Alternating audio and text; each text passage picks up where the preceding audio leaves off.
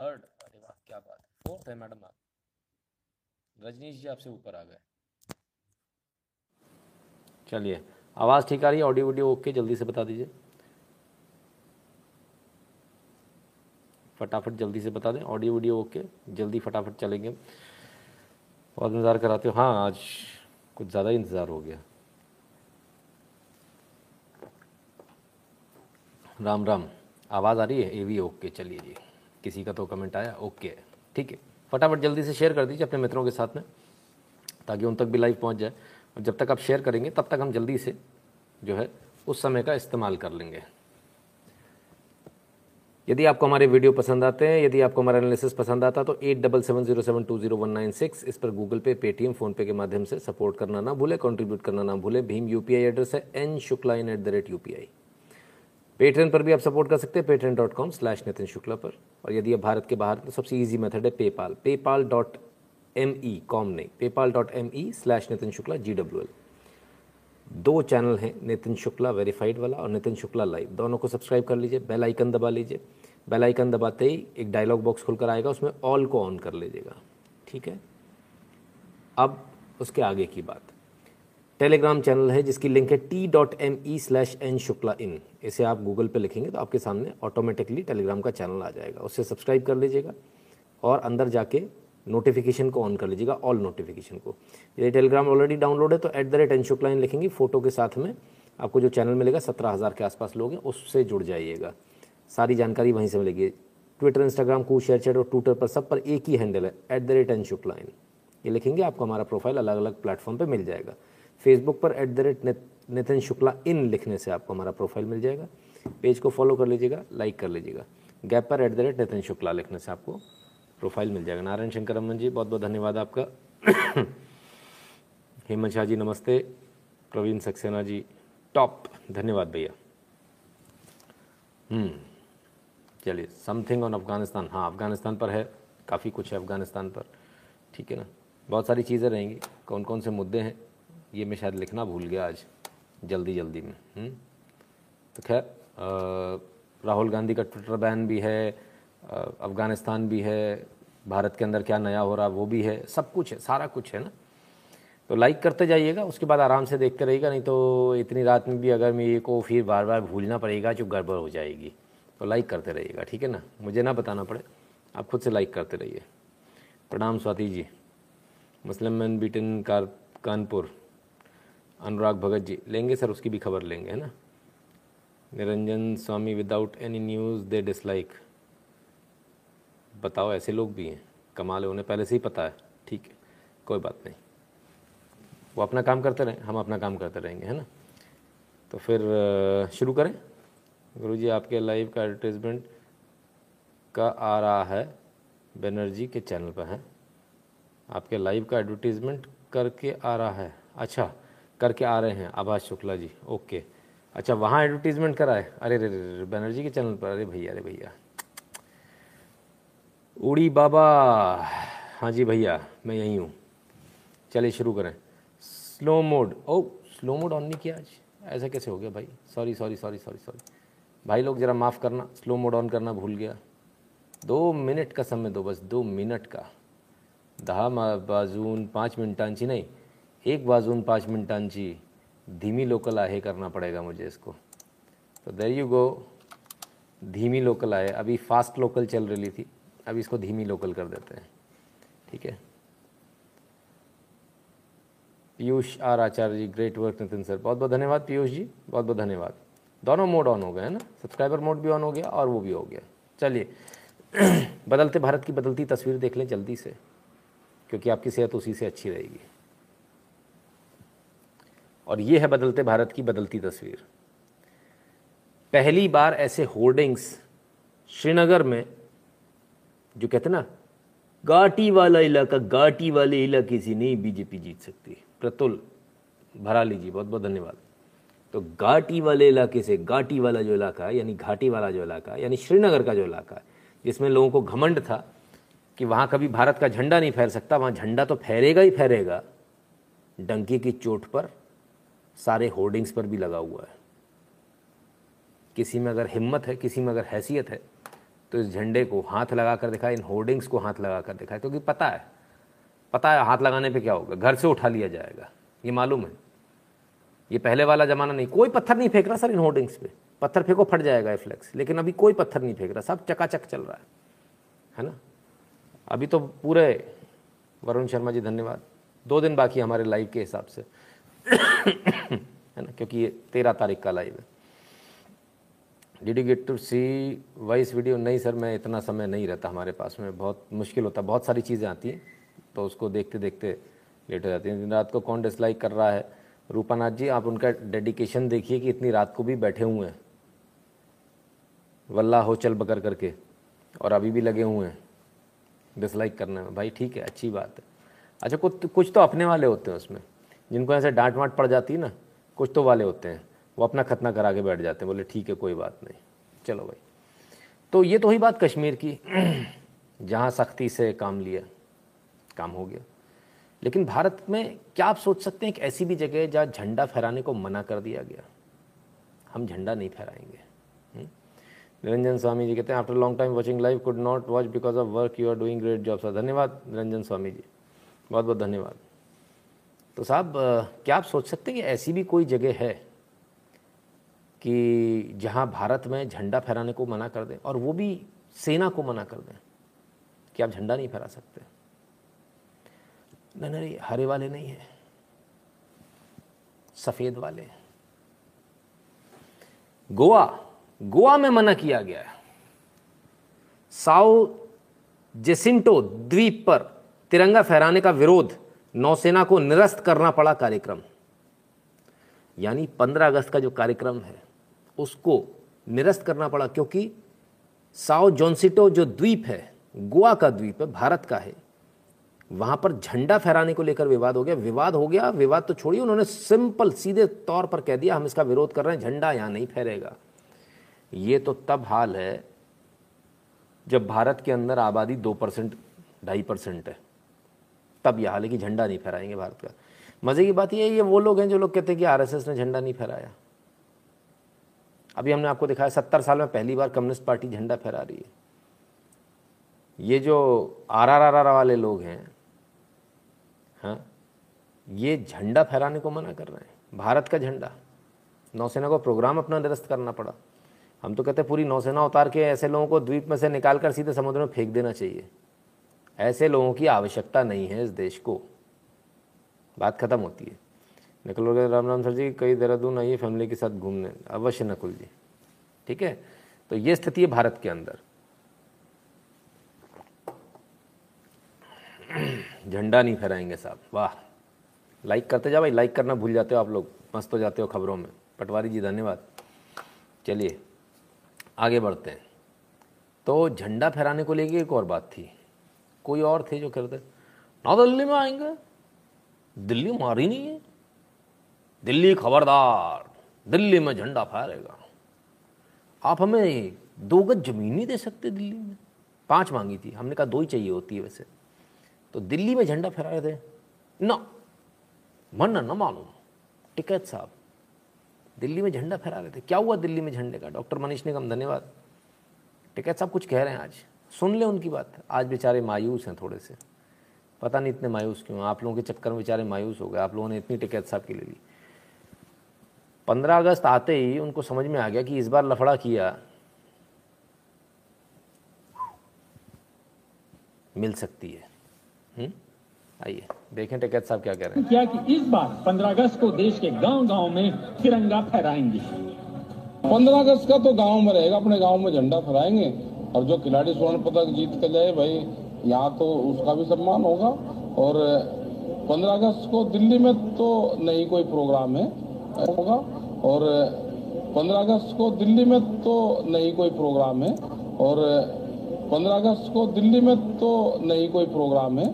और 15 अगस्त को दिल्ली में तो नहीं कोई प्रोग्राम है। ना ये इतनी आसानी से कैसे मान गया ये? ये गेंडा इतनी आसानी से कैसे मान गया? इतनी आसानी से मानने वाला आदमी तो है नहीं। तो क्या कहीं पंद्रह अगस्त की तैयारी हो चुकी है कि दिल्ली के अंदर कुछ करना है? और ये पंद्रह अगस्त की तैयारी जो हो रखी है, उस चक्कर में आप अपना नाम पीछे खींच रहे हैं, इनको इन्फॉर्मेशन है कि दिल्ली में ऐसा ऐसा कुछ हो सकता तो अपना नाम पीछे खींच लो। क्योंकि अब तो सीधे आतंकवादी का तमगा मिलेगा और सेना उठाकर ले जाएगी, कनपट्टी पे बंदूक रखकर। तो क्या उसकी तैयारी है? अगर कुछ भी होता है दिल्ली के अंदर तो उसका जिम्मेदार सिर्फ़ और सिर्फ़ राकेश टिकैत और ये खालिस्तानी होंगे। अगर दिल्ली के अंदर कुछ भी होता है चिटपट्टी भी बजती है तो उसका जिम्मेदार राकेश टिकैत और इसके खालिस्तानी दोस्त होंगे। ये बहुत क्लियर है, ये बहुत स्पष्ट है। The Christian people want Goa as Portuguese state मालूम है सर। ठीक है ना? तो ये चीज़ बहुत क्लियर होनी चाहिए। और फिर वो तो उधर भी जा रहा था ना, उसका क्या हुआ? ना लखनऊ को भी दिल्ली बनाएँगे ना दिल्ली बनाएँगे क्या वो दिल्ली नहीं बना रहा है? वो लोग बुला रहे हैं, भाई साहब, कब चलना कहाँ चलना एक भाई साहब का वीडियो बहुत वायरल हो रखा है। ना हाँ हाँ ना, गिरेंगे हाँ आएँगे। क्या हुआ? जा नहीं रहे लखनऊ? पंद्रह अगस्त के दिन लखनऊ नहीं जाओगे? कैसे काम चलेगा कांग्रेसी दल? जहाँ चुनाव है, वहाँ जाओगे? अच्छा अच्छा अच्छा अच्छा। ओहो, पैसे वहाँ के मिले जहाँ चुनाव जाना है, चुनाव है, वहाँ के पैसे मिले ठीक ठीक। ये पैसे का बड़ा रट्टा आजकल। बड़े बड़े लोग पैसे के लिए इधर से उधर हो रहे हैं। बड़े बड़े जो अपने आप को कहते हैं ना कि हम न्यूट्रल हैं, वो भी पैसे के लिए उधर गिर रहे हैं। जो राष्ट्रवादी हैं, वो भी गिर रहे हैं। जो हिंदूवादी हैं, उधर, वो भी उधर गिर रहे हैं। बड़ा दिक्कत है पैसे के चक्कर में, समझ में नहीं आता क्या हो रहा है। पैसे की बड़ी दिक्कत है साहब। बड़ी आफत है पैसे के चक्कर में। तो टिकैत साहब, ना आ जाओ दिल्ली, चंडानी पर आओगे और वो नुन्नू तो वहाँ कह रहा था, टुन्नू। नहीं, पुन्नू। वो तो कह रहा था चांडा नहीं प्राण देंगे, असी चांडा नहीं प्राण देंगे। तिरंगा नहीं होवेगा, ए होवेगा, ओ होवेगा। अभी क्या हुआ? इतना कूदा, ए होवेगा चांडा नहीं फरान देंगे, ये होगा। भाई, तेरा एजेंट तो बैकआउट कर गया। हिंदी में कहते हैं फट के चौहत्तर होना। वो हो गई उसकी। वो तो निकल लिया। कहता, दिल्ली में कोई प्रोग्राम ना होगा। अरे, क्या हुआ भाई? ऐसा क्या हो गया? जाना चाहिए था। चाड़ा फहराने तू ही आजा भाई। चाड़ा नहीं फहराने देंगे। तू किधर रह गया? क्या हो गया? दल्ले, इतनी दिक्कत हो रही है? अरे रे रे रे रे। आतंकवादी, इतना डर लगता है तुमको? वैसे तुम आतंकवाद खूब फैलाते हो, लेकिन इतना डर लगता है तुमको? आओ, हम तो स्वागत करेंगे भाई। योगी जी ने कहा है जो आएगा उसका स्वागत है। आइए, आप भी झंडा फहराइए। बदमाशी करोगे तो उस तरह से स्वागत किया जाएगा, उन्होंने पहले कह दिया तो चांडा फहरा लो भाई आके। श्रेयास दीक्षित जी, धन्यवाद। भाई, बड़े ज़ोर ज़ोर से क्या क्या वीडियो बड़ी अच्छी अच्छी बनाता है। बड़ी अच्छी बनाता है। पुन्नू, टुन्नू, नुन्नू। अरे भाई, जो भी तुम्हारा नाम है, तुम्हारे गाँव वालों ने भी चांडा फहरा दिया। तिरंगा नहीं होए होवेगा, तिरंगा हो गया। चार दिन से लगातार तिरंगा फहरा रहा है इसके गाँव में। ये इसकी हैसियत, इसकी औकात है। ना वीडियो तेरे तक पहुँचती है, मेरे को मालूम है। तू बहुत डरपोक आदमी, भाग जाता तू एक तो अपने ऑफ़िस को छोड़ के भाग जाता। ये बड़ी दिक्कत है तेरे साथ में। तो ऑफ़िस छोड़ के मत भागा कर। चार लड़कों में तेरा यह हाल हो जाता, ऑफ़िस छोड़ के भाग जाता है। हम्म? आ भाई, झंडा नहीं फहराना? झंडा फहरवा देते हैं, आ जाओ। कमाल है। कैसे कैसे लोग, कैसे कैसे लीडर्स हैं यार आप लोगों के, खालिस्तानियों को एड्रेस कर रहा हूँ उस समय। कैसे कैसे लीडर्स पकड़ रहे हैं खालिस्तानियों आपने? तो ये आपको खालिस्तान दिलाएँगे। उधर बैठ के, कमरे में बैठ के, कूद कूद के। बस वीडियो बनाया, खेल खत्म हो गया। अरे हो गया तुम्हारा काम। चलो भाई, टुन्नू नुन्नू पुन्नू करते रहो बैठ के। चलो साहब। खैर सारे लोगों ने अपने नाम बैकआउट कर लिए। सुना है कि जो टिकैत साहब हैं, इन्होंने नाम वापस एक वीडियो देखने के बाद लेता आज का लेटेस्ट वीडियो दिखा रहा हूँ आपको तो मैं एक मज़ाक की बात कर रहा हूँ। लेटेस्ट वीडियो है। देखने में बड़ा आसान लगता ना कि आतंकवादी पकड़ लिया, ऐसा कर लिया, वैसा कर लिया। हुँ?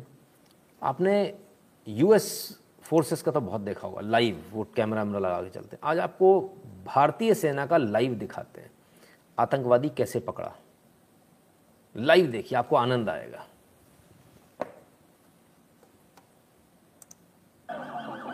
ये आई गाड़ी, ये भाग रहा था, ये भागा, ये गिर गया भागते भागते में, और ये आया जवान, और ये मारा मुँह पर।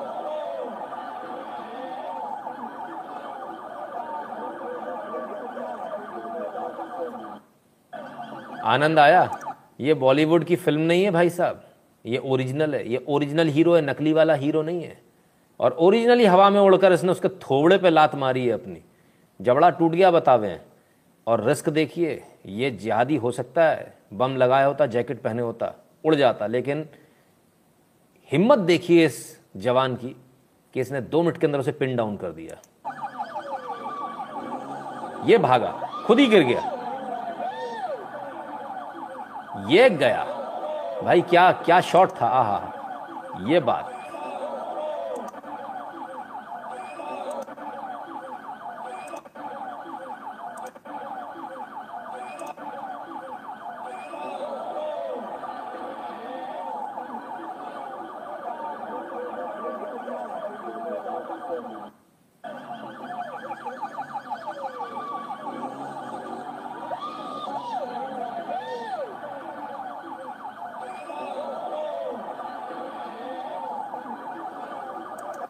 पब्लिक को भी देख के आनंद आ गया। पब्लिक ने भी तालियाँ बजाई। अगर आप ये सोच रहे हैं कि ये जिसने पकड़ा है, ये स्पेशली ट्रेंड कोई बहुत बड़ा कमांडो है तो आप बहुत बड़ी गलतफहमी में इस वीडियो को दोबारा अपनी आँखों में दोहराइए। ये तो ड्राइवर है, तब यह हाल है। इलीट कमांडो स्पेशल फोर्सेस होती तो पता नहीं क्या होता। ये तो ड्राइवर है ड्राइवर सीट से गाड़ी छोड़ के भागा है और गाड़ी आगे चल दी, पीछे वाले ने हैंड ब्रेक लगाया जो पीछे छूट गए थे। आप देखिए, पकड़ने की, मन के अंदर डेडिकेशन शिद्दत देखिए कि भाड़ में गई गाड़ी, जैसे उसे भगता देखा, गिरा गाड़ी से उतर के भागे। और अगर ये गाड़ी से उतर के सीधे उसके मुँह पर नहीं मारता तो अगला फायर इस, इसमें ठुक जाता है, इस जवान में, और न जाने कितने जवान और मार दिए जाते हैं। बहरहाल, पकड़ा गया आतंकवादी ए के फोर्टी सेवन तमाम सारी और उसके गोला बारूद पकड़ा गया। तुषार जी, धन्यवाद। विक्रम राजदान जी कहते हैं why is Haj being house being made from tax payers money Vikram Rajdan ji, आपकी बात का आज जवाब मिलेगा, बिल्कुल मिलेगा, है ना? थोड़ा लेट मिलेगा। रविंद्र डिडवानिया जी कहते हैं, जय श्री राम गुरु जी आपसे आशीर्वाद लेना चाहता हूँ। आज मेरा जन्मदिन है। जैसे ही आपसे बात करने का धैर्य जुटा लूँ, आपसे संपर्क करके मार्गदर्शन लेना चाहता हूँ और जन्मदिन उपलक्ष्य में आज ही आरएसएस को भी जोड़ आर से भी जोड़ रहा हूँ। अरे वाह! बहुत बहुत शुभकामनाएँ, रविंद्र जी। आपको बहुत बहुत शुभकामनाएँ, आपको जन्मदिन की बहुत बहुत शुभकामनाएँ। इसी प्रकार आप आगे बढ़ते रहिए, खूब तरक्की कीजिए जीवन में, राष्ट्र और धर्म की। इसी प्रकार सेवा करते रहिए। बहुत बहुत धन्यवाद। युवराज सेदाई जी कहते हैं फ्लाइड किक देखकर दिल गार्डन हो गया। हाँ आनंद आ गया मतलब क्या फिटनेस है, वाह वाह। ऐसा तो मैं भी नहीं कर सकता। अब इनको देखने के बाद कल से प्रैक्टिस चालू हो जाएगी। Indian police using Renault Duster Guru ji are you sure it is Indian. Sir, ये अभी कश्मीर का थोड़ी देर पहले का है। सिर्फ़ चालीस, एक minute what is the time नहीं सॉरी करीब करीब हो गया इसको दो घंटा हो गया, दो घंटे पुराना है है ना? तकरीबन रात के साढ़े ग्यारह बजे के आसपास का, डेढ़ घंटे पुराना है। ये कहाँ का वीडियो? कश्मीर का है सर ये। पिरामिल लोखंडे जी, धन्यवाद। गोली क्यों नहीं मारी? ओ पकड़ सकते हैं तो सर, गोली कौन मारेगा? पागल है क्या उसके पीछे के बाकी के लोग कहाँ से मिलेंगे? हम्म? ठीक है ना? श्रीनगर से ये आतंकवादी गिरफ़्तार हुआ। पकड़ा गया। तो नहीं, कुछ करने की इच्छा नहीं क्या? तो तैयार बैठे सब लोग, बोले, आओ। अभी रात का सीन है, बिल्कुल लेटेस्ट लेटेस्ट वीडियो है ये, ठीक है ना? हमारे पास में श्रीनगर का बताया गया इस वीडियो को, ठीक है, चलिए। तो ये तो कुछ अच्छी खबरें हैं, और आपको एक अच्छी खबर बता दें। ओ इनकी शक्ल देख के ही अच्छी खबर लगने लगती, नहीं? आजकल ऐसा होने लगा आइए। आज बिल पास हो गया है, इसलिए अब से किसी भी मंदिर के पाँच किलोमीटर के दायरे में गौहत्या व गौवंश, गौमांस की बिक्री नहीं हो सकती। असम विधानसभा में मवेशी संरक्षण विधेयक पारित होने पर असम के मुख्यमंत्री हेमंत बिश्व शर्मा। तो हेमंत बिश्व शर्मा जी ने आखिरकार बिल पास करा ही लिया। तो वो लोग जो परेशान थे, वो मैडम जो परेशान थी, बोली थी कि हमको बीफ खाना तो हम क्या करें? उनके लिए बड़ी बुरी खबर है मैडम। अब आप बीफ नहीं खा पाओगे, क्योंकि अब ये कानून बन चुका है। अब असेंबली से पास हो गया, आपके लिए बुरी खबर है। पूरे भारतवासियों के लिए अच्छी खबर है। पूरे भारत में कब होगा? इसको भी देखना पड़ेगा। हेमंत जी ने उस दिन बिल्कुल एकदम क्लियर कट कहा था, हेमंत शर्मा जी ने। तो बहुत अच्छी बात है। वो अपने जगहों पर करें। मार्कआउट हो जाएगा। तो ये बहुत अच्छी बात है। जिसको जो खाना खाए अपने अपने इलाके में खाए। तो भारत के बाकी इलाकों में भी जल्दी होना चाहिए। अगर यहाँ हो गया तो बाकी जगह भी हो सकता है। क्यों नहीं हो सकता? एक स्टेट कर सकता तो दूसरा भी कर सकता है। हम्म? हम्म बिल्कुल सही। इंडियन आर्मी की वजह से ही प्रिया जी, हम लोग यहाँ बैठे हैं बिना टेंशन के। नहीं तो ना तो हम ये लाइव कर पा रहे होते। तालिबान की अफ़गानिस्तान की तरह तालिबान अभी दरवाज़ा तोड़कर अंदर आ गया होता, दो गोली मुझे मार दी होती और चार आप वहाँ बैठे हो, आपको मार दी होती। ना चार इधर मार दी होती, दो उधर मार दी होती, ऐसे कर लेते हैं, ठीक है? तो ये है। खैर तो भाई बिल तो पास हो गया, और जगह भी होना चाहिए। होना चाहिए कि नहीं होना चाहिए, आपकी क्या इच्छा है? फटाफट जल्दी से बता दो। होना चाहिए, नहीं होना चाहिए? ऐसे बिल सब जगह पास होने चाहिए कि नहीं होने चाहिए? हुँ? रोटला बन जाओ शुक्ला जी। ये रोटला क्या है भाई? चलिए, होना चाहिए। ज़्यादातर का यही कहना है। ठीक है। फिर भूलना पड़ेगा। अरे यार भैया, फिर भूल जाऊँगा मैं, क्या फ़ायदा? फटाफट जल्दी से लाइक कर दो, है ना? चलिए, एक अच्छी खबर आज के दिन की ओर, और वो अच्छी खबर, सेंसेक्स पहली बार पचपन हज़ार अंक के पार, निफ्टी का भी नया रिकॉर्ड। क्या धड़ाधड़ बढ़ रहा है? हमने आपको कल ही दिखाया था। क्या इंडस्ट्रियल आउटपुट कितना था? कुछ तेरह परसेंट, सोलह परसेंट, कुछ तो थर्टीन पॉइंट सिक्स परसेंट था या सिक्सटीन पॉइंट थ्री परसेंट था, भूल गया। अब आप लोग लाइक नहीं करोगे तो कैसे याद आएगा? उसको बार बार मैं बार बार भूल जाता हूँ। तो भाई सेंसेक्स पचपन हज़ार के पार पहुँच गया है। ठीक है? जो लोग कह रहे थे कि भारत में तो मंदी आ रही है, ऐसा और तो ये मंदी में पचपन हज़ार पहुँच गया। अच्छा। मतलब ये इकोनॉमिक्स मुझे समझ में नहीं आती। थर्टीन पॉइंट सिक्स था, ठीक है। तो ये इकोनॉमिक्स मुझे आज तक समझ में नहीं आई। ये किस प्रकार की इकोनॉमिक्स है जो अनर्थशास्त्री जी की है? जो कहते हैं कि देश में विकास नहीं हो रहा, देश में नौकरियाँ नहीं है, देश में कुछ भी नहीं है। सेंसेक्स पचपन हज़ार। विकास नहीं हो रहा है। सेंसेक्स पचपन हज़ार। नौकरी नहीं है। सेंसेक्स पचपन हज़ार। जीएसटी कलेक्शन सवा लाख, डेढ़ लाख करोड़। मार्केट कुछ चल ही नहीं रहा है। हाँ ना, ये तो हवा में बारिश हो रही है। जीएसटी के ऐसे बादल बरसे थे, जा रहे थे, ऐसे तो बरस गए तो जीएसटी में कलेक्शन हो गया। सेंसेक्स पचपन हज़ार इसलिए हो गया क्योंकि वो वायु का दबाव बना तो सेंसेक्स ऊपर चला गया, बादल बन गया वो भी। ऐसे ही चला गया होगा। कहाँ से आते हैं लोग? कौन लोग हैं ये? किस प्रकार की इनकी दिमाग है भाई? पचपन हज़ार पर सेंसेक्स है। इंडस्ट्रियल आउट प्रोडक्शन धड़ाधड़ बढ़ रहा है। जीएसटी का कलेक्शन धड़ाधड़ बढ़ रहा है। अरे भाई साहब, आप इनके चक्करों में मत रहो, आप ये आंकड़े दो, देखो जो मैं दिखा रहा हूँ। और आप अपनी गाड़ी में बैठो, चाबी लगाओ। जो आप सोच के बैठे हुए, कुछ नहीं हो रहा। पूरे देश में सब कुछ हो रहा है सब कमा रहे हैं एक आपको छोड़कर। आप बैठे हुए हो। इसलिए कमाने, फटाफट फटाफट, अपने धंधे को चमकाओ। जो बंद पड़ी गाड़ी है, उसको कपड़ा मारो, चमकाओ, और कल से चालू करो। Sir you made my Friday this is for the flying kick and the Assam bill V B Sagar ji बहुत बहुत धन्यवाद। नहीं, वो फ्लाइंग किक तो भाई उसका कोई तोड़ नहीं है। वो तो मेरी भी फेवरेट है। मतलब आनंद आ गया उसको देख के। Yes at least where BJP is in power, Rajesh Upadhyay ji कहते, बिल्कुल बिल्कुल, सर। हम तो ये कहते हैं, सब जगह होना चाहिए। चलो, यही यही शुरू कर दें। इमरान अली जी कहते, सच में भक्त जाग चुका है? भक्त कब सोता है? भक्त तो हमेशा जागता है। भक्त का सोने का काम ही नहीं है। भक्त क्यों सोएगा? भक्त सो जाएगा तो कैसे काम चलेगा? राष्ट्रभक्त सो जाएगा, इमरान अली जी तो आतंकवादी भाग जाएगा। इसलिए राष्ट्रभक्त को हमेशा जागना पड़ता है। रात बारह बजे थोबड़े पर, उड़कर थोबड़े पर जूता पड़ता है। और जब जवान का जूता पड़ता है, बड़ा हैवी होता है, जबड़ा टूट गया उस भाई का। अभी अंदर है। अभी सेवा हो रही बढ़िया सेवा पानी। तो राष्ट्रभक्त को जागना पड़ता है, ताकि देश सुरक्षित रहे। देश से ही आप भी हो, है ना? अब अगर आप पाकिस्तान से या बांग्लादेश हो तो मुझे मालूम नहीं। अगर आप भारत से हो तो फिर आपके लिए और वैसे पाकिस्तान बांग्लादेश से तो भी आपके लिए भला इसी में कि भारत जल्दी से जल्दी उनका विलय कर ले तो आपका भला हो जाएगा। ना पीने को पानी है, ना खाने को।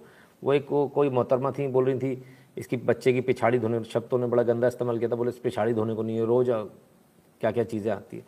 और बांग्लादेश की हालत आपको मालूम ही है। को क्यों ब्लॉक किया गया? और मैं मेंबरशिप ब्लॉक के लिए पैसा नहीं दिया हूँ। किसने ब्लॉक किया? पता नहीं।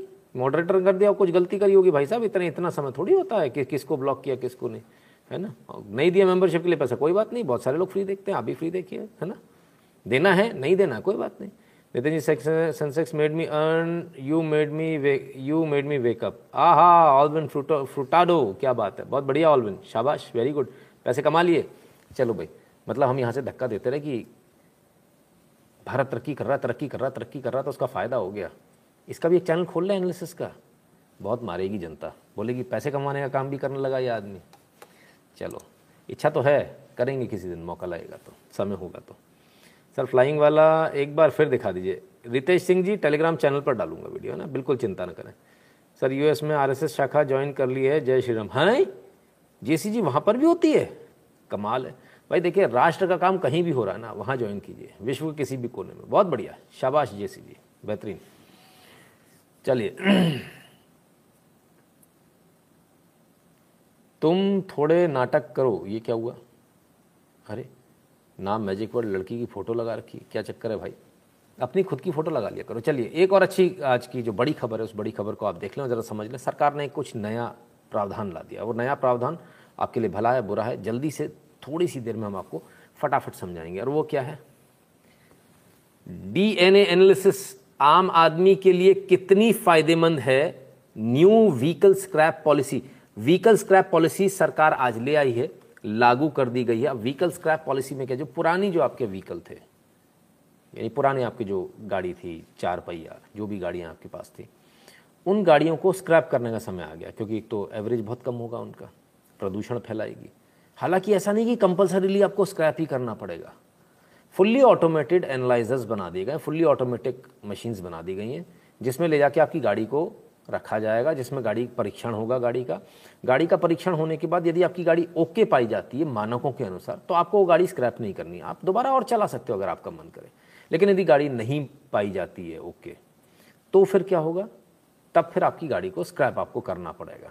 ठीक है, पहली बात। दूसरी बात, आप स्वैच्छिक रूप से भी कर सकते हैं। अब उसमें फ़ायदा क्या होगा? तो आइए फ़ायदा देख लेते हैं। फ़ायदे उसमें क्या क्या है?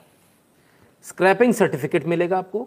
स्क्रैपिंग सर्टिफिकेट देने पर गाड़ी का जो निर्माता जो आप गाड़ी लेने जाएँगे, उस पर पाँच परसेंट की छूट देंगे वो। दस लाख की गाड़ी तो पचास हज़ार का फ़ायदा हो जाएगा, साढ़े नौ लाख की बिलिंग होगी आपकी। ठीक है? क्लियर है? ये तो हुआ पहला फ़ायदा। बाकी के फ़ायदे आ जाइए थोड़ा सा नीचे देख लेते हैं, और कौन कौन से फ़ायदे ठीक है? इसके अलावा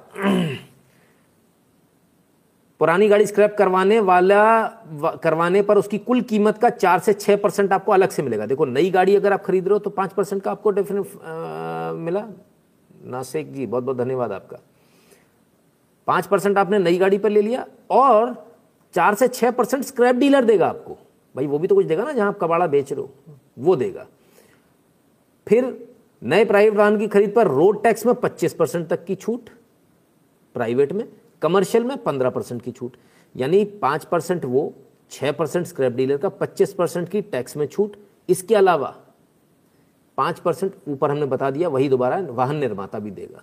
तो यानी टोटल कितना हो गया? यानी फ़ायदा ही फ़ायदा। तो ये नई स्क्रैप पॉलिसी आई है, जिसमें कि फ़ायदा है। भाई, मेरे पास भी कुछ गाड़ियाँ ऐसी पड़ी हुई थी जो स्क्रैप ही हो रखी हैं इस समय तो सोच रहा हूँ वो, उनको भी धक्का दे दूँगा।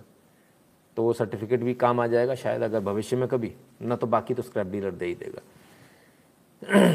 तो can we scrap two wheelers and buy four wheeler instead Lata Menon ji, मेरे ख्याल से ये प्रोविज़न होना चाहिए। अब इस पूरी पॉलिसी को अभी तक मैं नहीं पढ़ पाया हूँ, है ना? और इस पूरी पॉलिसी को हमको पढ़ना पड़ेगा। पंद्रह से बीस साल में जो गाड़ियाँ पुरानी होंगी, उनका री रजिस्ट्रेशन होता है पंद्रह साल में हर गाड़ी का। तो मेरे ख्याल से टू व्हीलर के लिए भी होगा ये, है ना? क्योंकि अदरवाइज़ फिर टू व्हीलर चलते रहेंगे सो टू व्हीलर के लिए भी होगा। ठीक है? Only valid for four wheelers आ जाएगा टू व्हीलर के लिए भी सर अगर फोर व्हीलर्स के लिए तो टू व्हीलर के लिए भी आ जाएगा बिकॉज़ अल्टीमेटली टू व्हीलर्स से ज़्यादा पोल्यूशन हो रहा है। मेरा कमेंट नहीं पढ़ते आप, बिल्कुल नहीं पढ़ते सर ठीक है ना? कहाँ जाना एड्रेस सर वेबसाइट के ऊपर बाकायदा सारे जो रजिस्टर्ड डीलर्स होंगे, उनके नंबर दिए होंगे स्क्रैप डीलर्स स्क्रैप में साइकिल भी चलेगी, क्या बताओ कैसे कैसे कमाल कमाल के लोग हैं भाई। चलिए। अब एक और अच्छी खबर। यानी ये पुरानी गाड़ियाँ सारी निकलेंगी पॉल्यूशन कम होगा एवरेज बढ़ेगा जो तेल हम ज़्यादा लेते हैं उसको भी कम यूज़ होगा, क्योंकि धीरे धीरे गाड़ियों के एवरेज अच्छे हो रहे हैं ना। पहले कितना एवरेज देती थी गाड़ी? चार पाँच फिर कितनी आई? नौ वाली एवरेज वाली गाड़ी आई। फिर ग्यारह वाली आई। फिर पंद्रह सोलह वाली आई। फिर अठारह बीस वाली आई। अभी बीस के ऊपर एवरेज दे रही हैं गाड़ियाँ, जो ज़्यादातर गाड़ियाँ ट्वेंटी ट्वेंटी प्लस गाड़ी एवरेज होता है। ऐसा वो लोग लिखते हैं स्टैंडर्ड टेस्ट कंडीशन में ऑन रोड थोड़ा बहुत ऊपर नीचे भी होता होगा। तो एक और अच्छी खबर है आपके लिए, मेरे लिए। है ना? हो सकता है आपके लिए भी हो। और वो कौन सी है? ज़रा देखें। Single use plastic items like candy sticks plates cups to be banned from July one twenty twenty two बेहतरीन निर्णय है सरकार का। मुझे बहुत पसंद आया। सिंगल यूज़ वाले जो प्लास्टिक आइटम थे, कैंडी स्टिक, प्लेट, कप्स, ये बैन हो जाएँगे। हालाँकि अब कप और प्लेट बैन होने से जो महँगे हो जाएँगे, क्योंकि अभी जो हम लेकर आ रहे थे ना वो मेरे ख्याल से शायद बीस रुपये में सौ मिल जाते थे वो ग्लास वगैरह जो प्लास्टिक के होते थे। वो कागज़ के होंगे तो थोड़े महँगे होंगे। प्लेट्स और ये जब बैन हो गए तो आपको क्या लेना पड़ेगा? आपको दोने और पत्तल पे आपको आना पड़ेगा तो वो थोड़े महँगे हैं, पर बहुत अच्छे हैं। बहुत बेहतर है। क्योंकि इनमें खाना कभी भी अच्छा नहीं था। आपको एक चीज़ बता दूँ, क्यों इनमें खाना अच्छा नहीं था? मैंने क्या किया है, बताइए, मैंने गलत तो बोला नहीं। आप यहाँ तो कमेंट तो कर रहे हो, फिर क्या गलत बोला? है फिर तो कोई बात ही नहीं है है ना? फिर तो आपका दोनों चालू है, फिर कहाँ से बैन हुए आप? ठीक है ना? So you are not banned who told you अच्छा दूसरा कोई चैनल आपका बैन है क्या? पता नहीं सर, मेरे मॉडरेटर्स हैं सर, किसी भी मॉडरेटर ने एक ने उड़ा दिया होगा, क्या कारण है मुझे भी नहीं मालूम, है ना? मैं नहीं कह सकता। आप फ़ोन कर लीजिएगा। यहाँ बार बार कमेंट करने से फ़ायदा फ़ोन कर लीजिएगा। तो क्यों डिस्पोजेबल जिसे आप बोलते हो, वो क्यों नुकसानदायक था? आप समझिए, जब ये डाई में जाता है और डाई में से निकलता तो प्लास्टिक है तो प्लास्टिक चिपकेगा। तो चिपके नहीं तो उसके लिए क्या करते हैं मालूम है आपको? एक स्प्रेयर लगा होता है, एक किसी नोज़ल लगी रहती है डाई के पास में। उस नोज़ल में से जैसे आप सैनिटाइजर आजकल स्प्रे करते हो करके, बिल्कुल बारीक बारीक जाता है, ऐसा बारीक बारीक जाता है तेल और उस डाई में अंदर बैठता है। ताकि चिपके नहीं प्लास्टिक। तो गर्म प्लास्टिक उसमें जाता है और निकल कर आता है। डाई में बाहरी और अंदरूनी दोनों जगह इसको स्प्रे किया जाता है। तो उसमें वो ऑयल रहता है। और वो ऑयल कभी धुलता, कोई धोता नहीं है कप्स को। सारे के सारे कप इकट्ठे होते जाते हैं, बनाया, गट्ठा और लगा दिया। जब आप चाय पीते हो, आप उसमें गर्म चाय डालते हो, वही ऑयल अब वो ऑयल कोई सरसों का या पामोलिन का ऑयल तो इस्तेमाल करेगा नहीं आदमी। जो सबसे सस्ता ऑयल होता है मोबिल ऑयल से निकला हुआ, कहीं का भी कचरा, पट्टा, जहर वाला, कैसा भी ऑयल होगा, उस ऑयल को इस्तेमाल किया जाता है बिकॉज़ वो ऑयलिंग पर्पज़ के लिए है। ठीक है ना? तो इसलिए वो सबसे घटिया ऑयल इस्तेमाल होता है जैसे ही उसमें चाय डालता है, चाय वाला, वो ऑयल उसमें पूरा चाय में घुल जाता है, और उसके बाद हम उस चाय को पीते हैं, फिर हम कैंसर के मरीज़ बनते हैं। तो ये आज जो आपको बीस रुपये का जो सौ वाला पुड़ा आ रहा था, हो सकता है वो तीस रुपये का मिले, लेकिन आपके घर जो मेहमान आएँगे, उनकी भी जान बची रहेगी और आपकी भी जान बची रहेगी।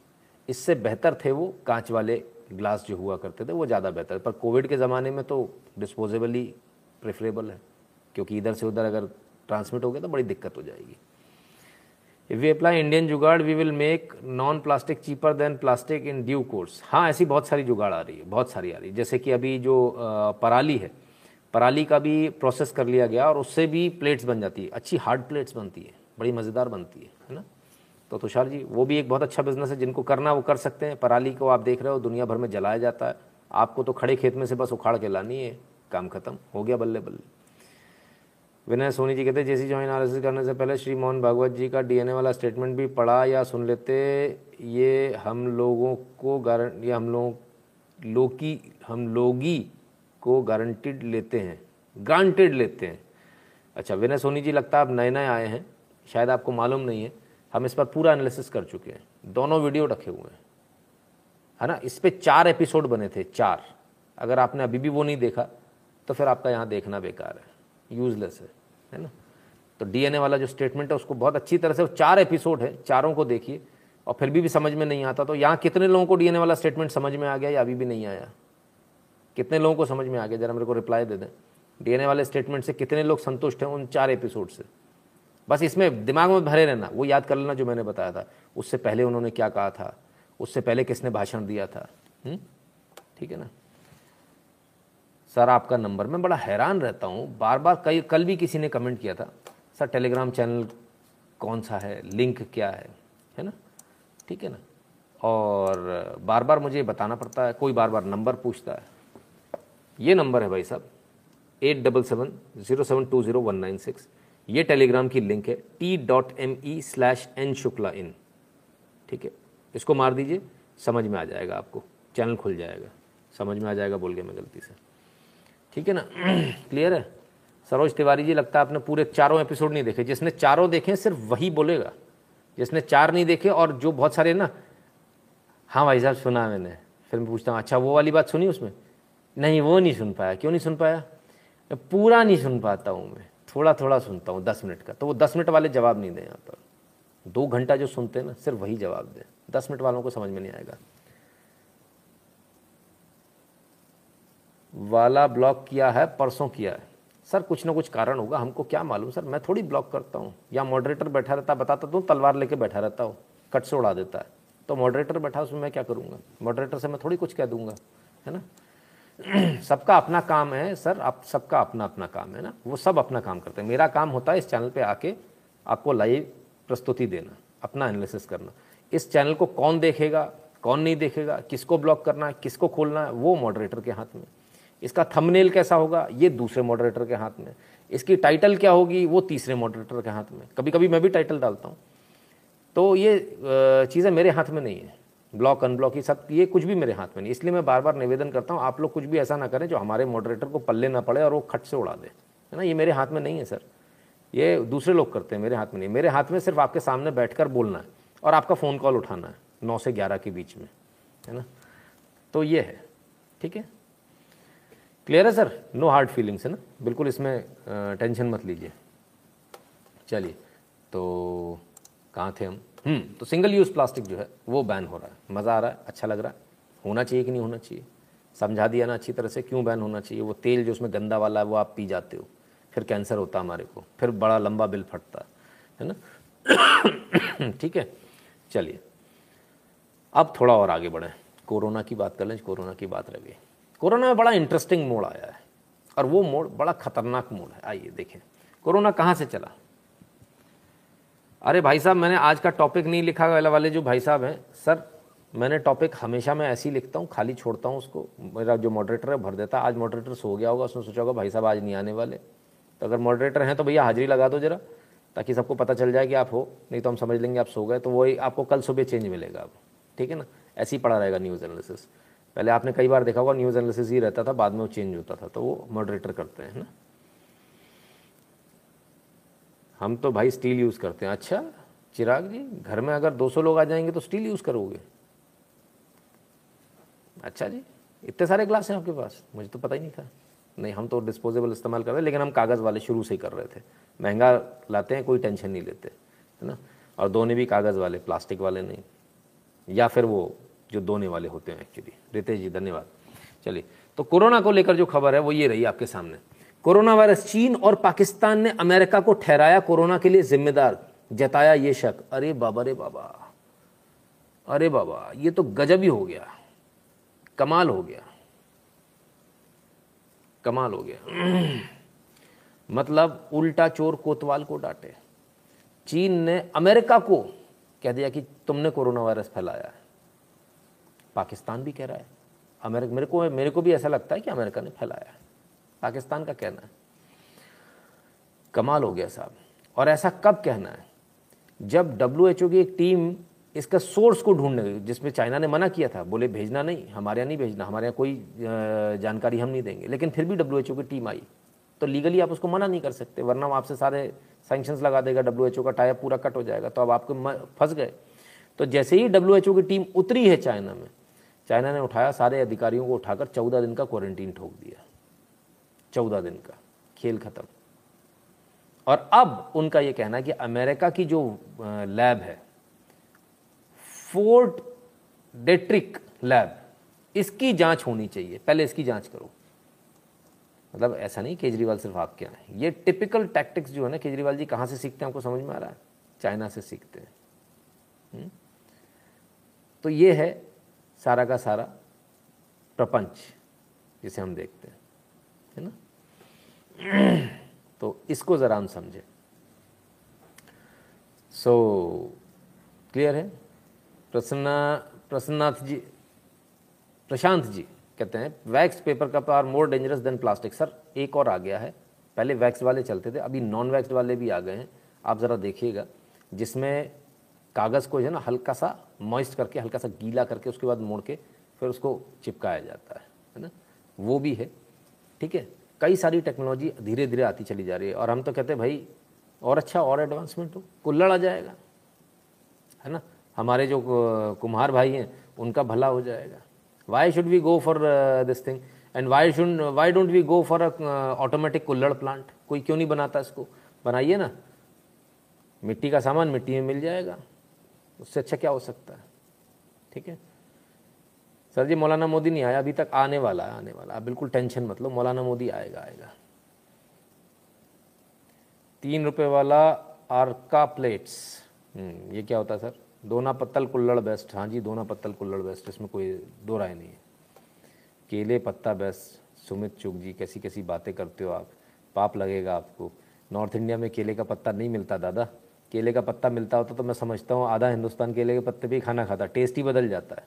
आनंद आ जाता है, उसको देखते ही दिल खुश हो जाता है, खाने का टेस्ट बढ़ जाता है, कैसा भी खाना बनाओ टेस्टी हो जाता है। तो ये हरे दोने पत्तल यदि मिल जाए तो उसमें भी यही हाल है। उसमें भी आनंद आ जाता है खाने में। है ना? देखिए, आज भी कुछ समोसे कचौड़ी वाले जो हैं, उन पे आप देखेंगे, वो आज भी हरे वाले दोने में देते हैं, जो नया पत्ता होता है ना एकदम मुलायम पत्ता होता है, उसमें देते हैं। कभी आप उसमें समोसे कचौड़ी खाकर देखिए, आपको टेस्ट अलग ही लगेगा, आनंद आएगा। वो आधा टेस्ट तो उसके वो हरे पत्ते का है। जो साथ में आप खा रहे हो, है ना? हरीश दहिया जी कहते हैं, जय श्री राम, जय श्री राम भैया। बगास से बने प्लेट, ओके। ठीक है, बहुत सारी चीज़ें। अब एक और अच्छी खबर, और वो अच्छी खबर क्या? वो अच्छी खबर भी आप देखिए। चीन को जवाब दिया किसी ने। एक तो पाकिस्तान चीन के साथ खड़ा हो गया, लेकिन इसी चीन को मुँह तोड़ जवाब दिया किसने दिया, मालूम आपको? वो जो कल तक आप पर हमला कर रहा था वो जिसकी नस दबा ली थी एक चीनी एजेंट ने।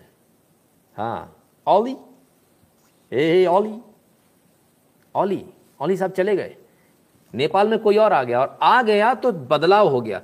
China can not take India's place as a special neighbour oh Nepali Congress a month after coming to power एक महीना हुआ सिर्फ़। और हमने भी आशा जताई थी, हमने शंका जताई थी कि इस सरकार से भी कोई ज़्यादा उम्मीद न की जाए। लेकिन अब जो रिज़ल्ट आ रहे हैं, ऐसा लगता है डोवाल साहब ने बड़े अच्छे से काम किया है। China can not take India's place as special neighbour. ठीक है साहब? तो ये नेपाली कांग्रेस का कहना है, जिसे आयु अभी महज एक महीना हुआ है। जवाब दे दिया उन्होंने चाइना को कि भाई आपकी और भारत की तुलना नहीं हो सकती। भारत के साथ जो है रिश्ते, वो अलग हैं और वो अलग ही रहेंगे। Nepal PM flags neighbours first policy puts India ahead of China. ठीक है साहब? बड़ा दिक्कत हो गई लोगों को, बड़े कष्ट हो गए लोगों को इस चीज़ को सुनकर। विजय राजपूत जी, धन्यवाद। इतनी स्पीड में भाग रहे हैं आप। तो चाइना तो नेपाल ने एकदम स्पष्ट रूप से कह दिया कि भारत उसका अभिन्न मित्र एक पुरानी रिश्तेदारी है, जो चाइना के साथ नहीं हो सकती। चाइना भारत के साथ कॉम्पीट करने की कोशिश ना करे। भारत से रिश्ते अलग हैं, चाइना से रिश्ते अलग रहेंगे। क्लियर हो गया?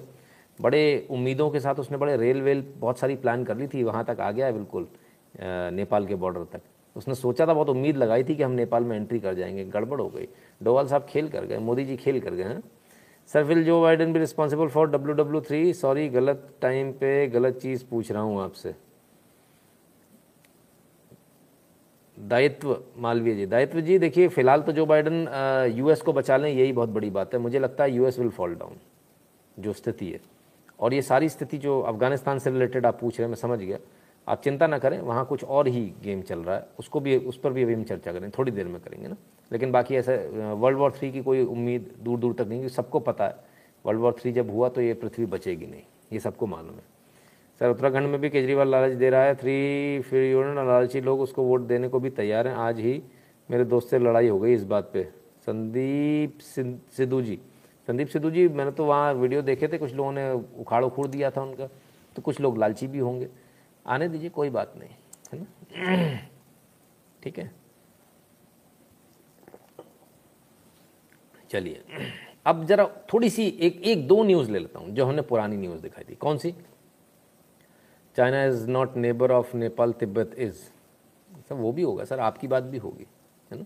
ऐसा भी होगा, आप चिंता मत करें, जब तक मोदी बैठा हुआ, तब तक ऐसा सब कुछ संभव है, मोदी है तो मुमकिन है, अब तो पूरी दुनिया इस बात को मानने लगी है। तो नेपाल बदल गया है, मुझ पे इंडिया जेब में चाइना, है? मुझ पे इंडिया, मुँह पे इंडिया जेब में चाइना। सरोज तिवारी जी कहते हैं। हमारा एनालिसिस ऐसा नहीं कहता। सरोज जी, अगर आपको हमसे ज़्यादा मालूम है तो फिर बात कुछ और है। बाकी हमें जितना मालूम होता है जो छपता हम उतना बताते हैं। हम पहले भी बता चुके। इंटरनल जितने भी हमारे पास में सोर्सेज हैं, जो हमारे पास न्यूज़ है, वो हम कभी भी कभी नहीं चलाएँगे। यहाँ कभी नहीं, अगर कोई ये सोचता है कि कुछ बहुत ज़्यादा खास मैं ब्रेकिंग ले आऊँगा अपनी टीआरपी के लिए तो ऐसा कभी नहीं होने वाला इस चैनल पर। इसमें वही आएगा जो पब्लिकली बाहर सरकार दे रही है। थोड़ा बहुत कुछ बता सकते हैं, बाकी बहुत ज़्यादा नहीं। बाकी मुझे इतना मालूम है कि बहुत ज़्यादा डिफरेंसेस नेपाल की पॉलिटिक्स में भारत की तरफ़ से दखल देने की वजह से हो चुके हैं। मधुमया जी, बहुत बहुत धन्यवाद आपका। ठीक है। आइए। अब, हमने एक न्यूज़ दिखाई थी। आरक्षण को लेकर लोग बहुत परेशान हैं। अच्छा पता नहीं है आरक्षण में हुआ क्या है? आरक्षण पूछो, क्या हुआ? मोदी। क्या किया मोदी? रिजर्वेशन। अरे भाई, कौन सा रिजर्वेशन? काय का रिजर्वेशन? जो पहले था वही तो किया है। पॉइंट ज़ीरो वन परसेंट भी कोई रिजर्वेशन नहीं बढ़ा है। सब वहीं का वहीं है। लेकिन भाई साहब मजाल है। पहले अठारह में वापस लिया था। किस लिए लिया था? उसका कारण था। वो भी नहीं बताएँगे क्यों लिया था। जो करना था वो कर दिया और आज इक्कीस में वापस दे दिया स्टेट्स को। स्टेट्स के पास पहले भी था। स्टेट से ले लिया था सेंटर ने। कुछ करना था, जो करना था वो कर दिया और वापस स्टेट को वापस दे दिया। कोई गलत किया? नहीं किया। गुरबख्श सिंह जी, राम राम। राम राम भैया। ऑलविन जय Shri Ram. I regret I was ever a Christian कोई नहीं सर, कोई नहीं। कोई दिक्कत वाली बात नहीं। जब आँख खुले तब सवेरा। ऑलविन जी, है ना? तो अब क्या? नितिन जी, आपको क्या लगता है नेपाल इंडिया के साथ मिलेगा? सब मिलने के लिए तो बहुत पहले बोला था, तब चाचा नेहरू ने मना कर दिया तब बोले, ना, हमको नहीं मिला ना। तो कश्मीर भी छोड़ दे रहे थे। जो पिछली गलतियाँ हुई उसको अभी भुगतना, बहुत भुगतना है। एक बार जो गलती होती है ना, सर, उसको बहुत लंबा भुगतना पड़ता है। हम्म? ठीक है? तो जो हमने न्यूज़ जो आरक्षण से रिलेटेड जो न्यूज़ थी, ज़रा उसकी बात कर लें तो वो न्यूज़ हमने आपको दिखाई थी। और तब हमने, सबसे पहले हमने कहा था, हो सकता है इसमें कुछ लोग और भी शामिल हो जाए, हो सकता है इसमें सवर्ण शामिल हो जाए। हम्म? तो न्यूज़ जो है, यूपी 39 जातियों को मिल सकता है, ओबीसी का दर्जा यह है लिस्ट। अब 39 जातियों में कौन कौन है? ठीक है ना, आइए। वैश्य जैसवार राजपूत, रोहेला, भूटिया, अग्रहरी, इतनी सारी लंबी लिस्ट है। यानी अग्रहरी, बर्नवाल, मैंने आपको ध्यान है, मैंने बोला था। ठीक है ना? तमाम सारे तमाम सारे पड़े हुए हैं। क्षत्रिय, राजपूत, ये, वो, फलान, ढिकान, अधोवासी, वैश्य, इसमें कुछ और भी है, बता देता हूँ। मुस्लिम शाह, मुस्लिम कास्ट, ये भी है। ये क्यों इनका भी कुछ कारण है, ठीक है ना? खार राजपूत, पोरवाल, बताइए। विष्णोई, खार राजपूत, पोरवाल और ये जो है, इनका भी सर्वेक्षण चल रहा था। इनकी लिस्ट जो है, बहुत जल्दी कुछ ही दिनों में आपके सामने आ सकती है। नीला त्रिवेदी जी जय सिया राम ठीक है, क्लियर है? अभिजीत कुमार कहते हैं कास्ट सेंसस के बाद 50 परसेंट लिमिट बढ़ सकता है। नहीं कुछ नहीं बढ़ने वाला सर। है ना? शिवम जी को अपना नहीं दिखा। मैं यही देख रहा था मैं यही देख रहा था। अपना नहीं दिख रहा कितनी सारी आ गई। मुस्लिम भी है। अरे नहीं भाई साहब अपना देखो टेंशन मत लो। टेंशन मत लो। वो किसी कारण से किया गया है। जिस कारण से किया गया वो आपको ना समझ में आएगा ना हम यहाँ बता पाएँगे। ठीक है? जो कारण है वो इसीलिए मैंने आपको पर्टिकुलर जाति बताई। ताकि उस जाति के बारे में पता करें मालूम करें फिर अपन उसमें बात करेंगे। मौलाना मोदी। बताओ आ गया। कोई कह रहा था मौलाना मोदी नहीं आया तो मौलाना मोदी आ गया। ठीक है ठीक है। मुस्लिम कास्ट क्या होता है? कास्ट तो हिंदू होता है। निशान जी यही तो बहुत सारे अब क्या बात है? आप सारी बातें यहीं करोगे क्या? हम्म, ठीक है। चलिए तो मौलाना योगी बोल रहे हैं मौलाना मोदी बोल रहे हैं। भाई इतनी सारी जो चीज़ें हैं इतनी सारी जो कास्ट हैं, वो भी इसमें अब ओबीसी में आने वाली है, ठीक है? हमने एक चीज़ और बताई थी, हमने एक न्यूज़ बताई थी, वो न्यूज़ के आधार पर हमने बताई थी कि जो पोस्टर विवाद जो हुआ, उसको गलत तरीके से न्यूज़ छापी गई थी। वो गलत तरीके से न्यूज़ छापी गई थी। हमने वो न्यूज़ बताई थी कि खुद से आकर उन्होंने बोला, मैं दिलों में रहना चाहती हूँ, खुद से आकर क्लैरिफिकेशन दिया। तो उस न्यूज़ में कहीं ना कहीं ऐसा लग रहा था जैसे कि वो पोस्टर में चाहती हूँ। वसुंधरा राजे का खुद का बयान आ गया है और वो बयान ये रहा, इस बयान को तोड़ मरोड़ के गलत तरीके से पेश किया गया था। अब इस बयान को सुनिए। मैम एक भाजपा में पोस्टर विवाद का विषय चल रहा है। पहले प्रदेश कार्यालय के बाहर आपके पोस्टर लगाए गए और कुछ समय बाद उनको हटाया गया है। तो आप क्या कहना चाहेंगे इस पर? देखो राजमाता साहब जब मैं पॉलिटिक्स में आई थी जब राजमाता साहब ने मेरे को ये एक चीज़ बताया था उन्होंने मेरे को ये कहा था कि भैया कभी भी ये उंगलियाँ पाँच एक सी नहीं होती। गाँव में जब आप लोग जाओगे, लोगों से मिलोगे, ये पाँच उंगलियाँ साथ और या अलग अलग होने के बावजूद भी आपको सबको प्रेम से जोड़ने की ज़रूरत है, एक परिवार के रूप में जोड़ने की ज़रूरत है। पॉलिटिक्स ही सब कुछ नहीं होता। जब आप लोगों को अपनाते हो तो उसमें से पॉलिटिक्स पैदा होती है। उसमें से वोट पैदा होती है। इसलिए अगर किसी का जख्म होता है या किसी का दुख होता है, उसके अंदर अपने को मलम लगाने का काम उनको गले से लगाने का काम, ये आप लोगों को करने की ज़रूरत और आपको याद ये भी होगा कि जब मैं पहली दफ़ा मुख्यमंत्री बन के, या सेकेंड टाइम जब मैं गई थी एरिया के अंदर स्पेशली जयपुर तो आपने देखा होगा कितने बड़े बड़े जगह जगह पे मेरे पोस्टर लगाए गए। और आपको सबको ये भी मालूम है कि मैंने उन लोगों सबको कहा था, उतारो ये सब। ये सब पोस्टर लगा के आपने जो लगाए हैं सब दूर, उस पोस्टर को लगा के आपने मेरे को बढ़ाया नहीं। क्योंकि मुझे आपके पोस्टर्स और मेरे आपके कागजों के और आपके मैंने इससे पोस्टर्स में मेरी शक्ल देख के ये कुछ होना जाना नहीं है। मेरे को तो लोगों के दिलों में राज करना है। और मेरा काम वो होना चाहिए जो आदमी याद रखे। जब याद रखेगा तो प्यार करेगा और तब उसके दिल के अंदर बस सकूँगी। मेरे लिए सबसे बड़ी बात तो ये है कि लोग याद करते हैं लोगों के दिल में मेरी बात है। उससे बड़ा मेरा सौभाग्य क्या हो सकता है? पोस्टर क्या करेगा मेरे को पोस्टर से मुझे क्या मिलने वाला है? जब हर एक आदमी मेरे को याद रखेगा, जब हर एक आदमी मेरे को प्यार देगा, जब हर एक आदमी मेरे को आशीर्वाद देगा, उससे बड़ी बात और क्या हो सकती है? मैं दिल में राज करूँ, पोस्टर में नहीं, यही मैं कोशिश कर रही हूँ। तो मैं दिल में राज करूँ पोस्टर में नहीं। इस बयान को थोड़ा सा थोड़ा सा घुमा फिरा के पेश किया गया था। बड़े स्पष्ट बात बोली। पोस्टर लगाने की परंपरा नहीं है और फ़ोटो खिंचवाने की परंपरा नहीं है। ठीक है ना? तो ये दो चीज़ें बड़ी क्लियर होनी चाहिए। सर, आरक्षण जैसे का फ़ायदा है कि नुकसान है? रितेश सिंह जी, आप अपने आप से पूछिए। आप अपने आप से पूछिए कि क्या आरक्षण से किसी का फ़ायदा हो सकता है? जातिगत आधार पर आरक्षण देकर या किसी भी प्रकार से आरक्षण देकर, आर्थिक आधार पर भी क्या कुछ भला हो सकता है? है ना? नहीं, नीतीश कुमार जी ऑपोजिशन का फेस नहीं रहेंगे, है ना? इसलिए टेंशन मत लीजिए। तो तो ये इनका बयान था, जिस इन्होंने कहा। ठीक है ना? तो इस बयान को हम बहुत अच्छी तरह समझ लें अब एक खबर आ रही है, उस खबर को आप देखें। ये रही वो खबर, और ये खबर, अरे बाबा, सबको क्यों बताते हो ये चीज़?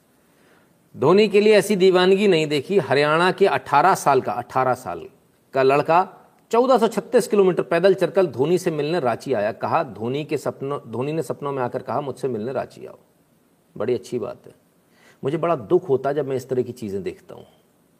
काश काश ये ललक, ये 1436 किलोमीटर चलने की ललक देश के बॉर्डर को जाकर छूने की होती। काश ये ललक देश के सैनिकों के लिए होती। काश ये ललक देश के लिए होती है। आप किन के लिए जा रहे हो? जो लोग ये टीवी वाले, ये फ़िल्म एक्टर्स ये सारे लोग, ये सारे लोग, इनमें से कौन सा ऐसा जो देश के लिए कोई बहुत बड़ा काम कर रहा हो? ठीक है क्रिकेट खेलते हैं, अच्छी बात है, देश का नाम वहाँ भी होता है, बहुत अच्छी बात है। लेकिन यही ललक काश देश के लिए होती व्यक्ति के लिए क्यों है? देश के लिए क्यों नहीं है? ऐसा कुछ देश के लिए करते तो ज़्यादा अच्छा लगता।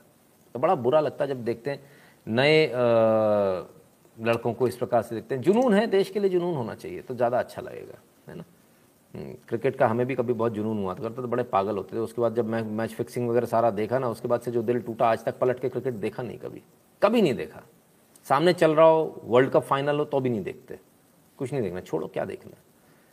तो तो एक ही बार इज़्ज़त एक ही बार जाती है, बार बार नहीं जाती, है ना? Dhoni in Indian army Dhoni colonel हाँ बिल्कुल धोनी कर्नल है इंडियन आर्मी में अच्छी बात है। लेकिन इंडियन आर्मी में वो टेरिटोरियल आर्मी में, टीए में है।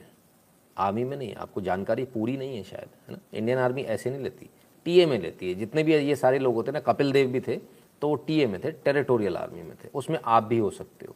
ये लड़का अगर टीए में जाता तो मुझे इससे ज़्यादा खुशी होती है।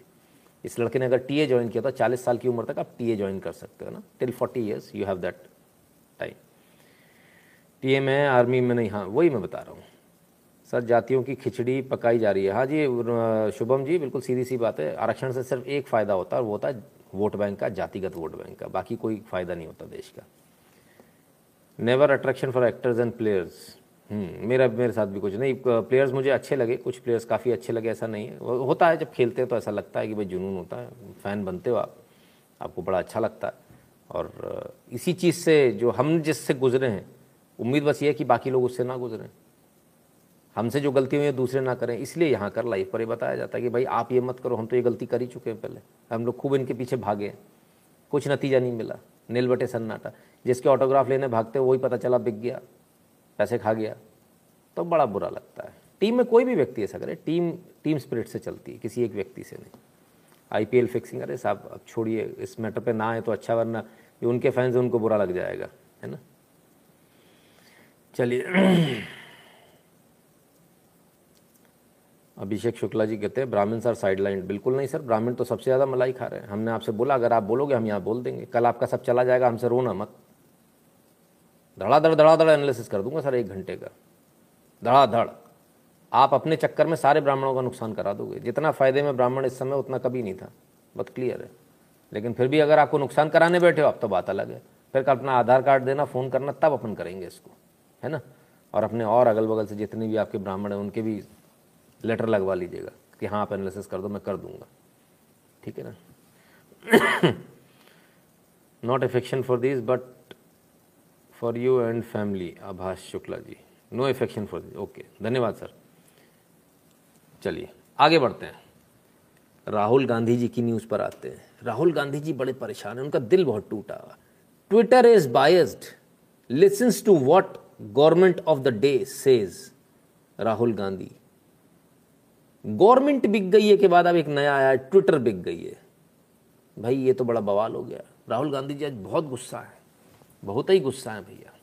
कहते सरकार की सुनता है ट्विटर ट्विटर बायस्ड है ट्विटर फलाना है ट्विटर दिखाना। आज बरस पड़े।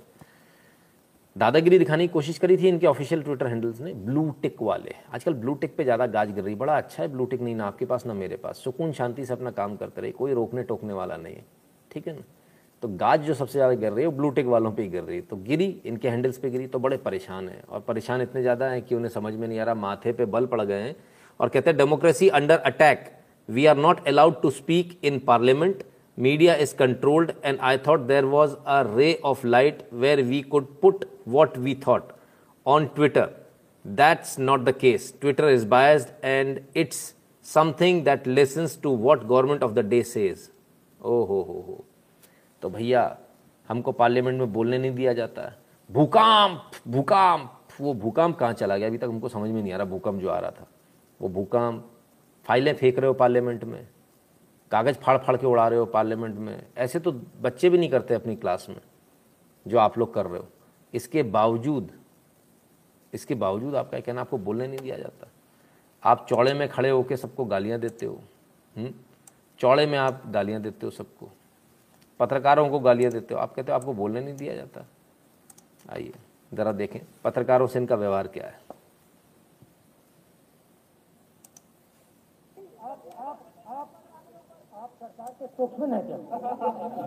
सरकार ने आपको ये बोलने को कहा है।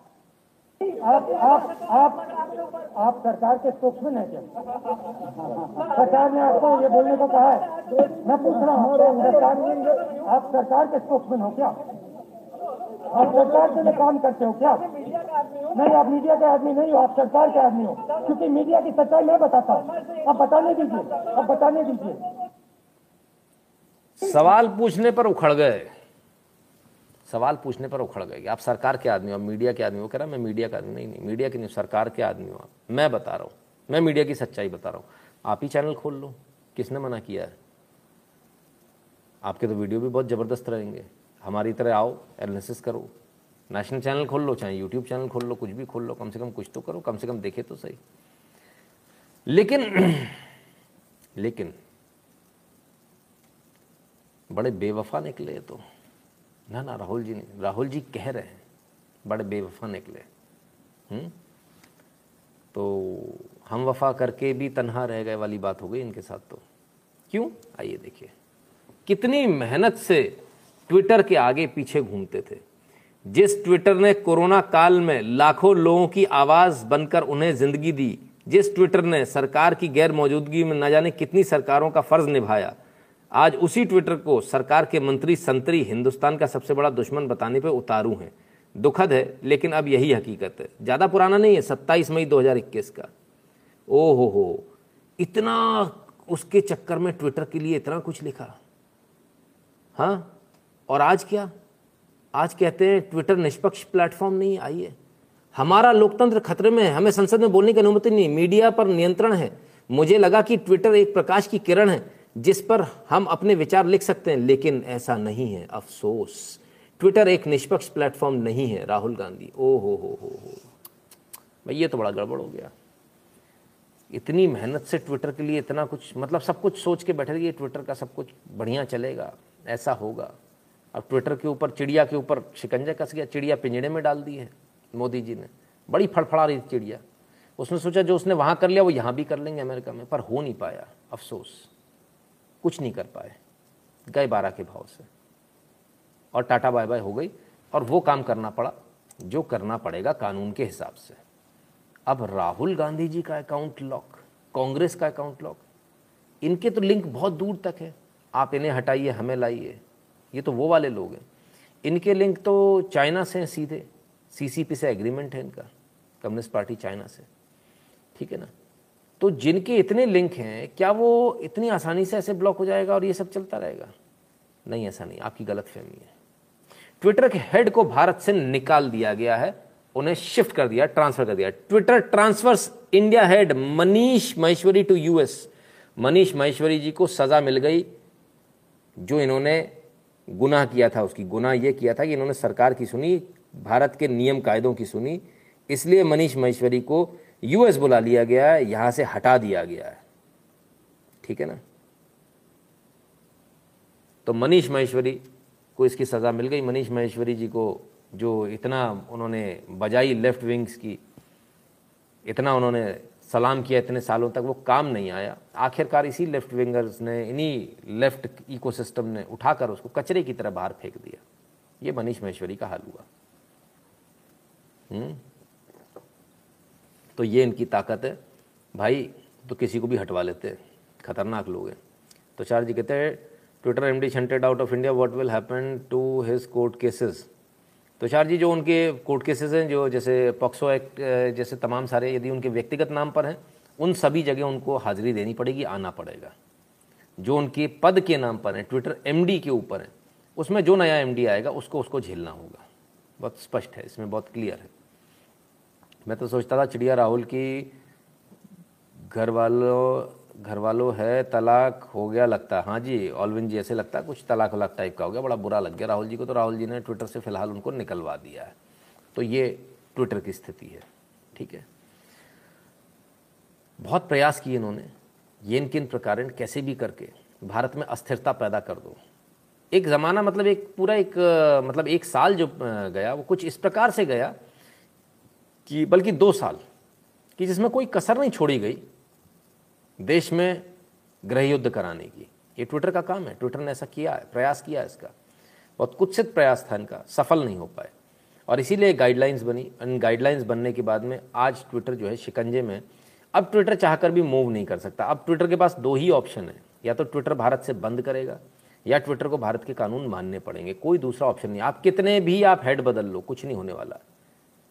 वो हेड ज़्यादा स्मार्टनेस दिखाएगा, जेल चला जाएगा।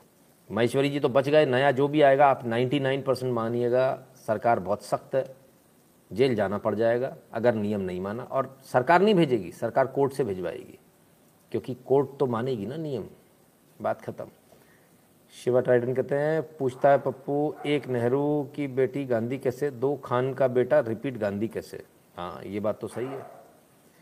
ठीक है ना? तो ये स्थिति है। अब, इनकी स्थिति तो बड़ी गजब गजब की और कहाँ कहाँ है। हर किसी से दोस्ती करते थे तो चाइना से, इधर से, उधर से। हुँ? हम्म? बहुत सारी इनकी दोस्ती थी। ये कहते थे पाकिस्तान से इनकी दोस्ती है। तो अफ़गानिस्तान में आजकल जो चल रहा है, वहाँ पर भी इनकी दोस्ती रही होगी ना तो लेकिन वहाँ से लोगों को निकालना पड़ रहा है। वहाँ इनकी दोस्ती काम नहीं आ रही है। कहीं भी इनकी दोस्ती काम नहीं आएगी, असलियत तो ये है। क्या हो रहा अफ़गानिस्तान में? ज़रा इसको देख लीजिए। तालिबान ने गजनी पर कब्जा किया। अभी तक आतंकी 10 प्रांतीय राजधानियों पर कब्जा कर चुके हैं। ठीक है? 10 प्रांतीय राजधानियों पर कब्जा हो चुका है। ठीक? धड़ाधड़ आगे बढ़ रहा है तालिबान। धड़ाधड़। तालिबान गजनी हो गया। Taliban captures Afghanistan Lashkar Gah capital of Helmand.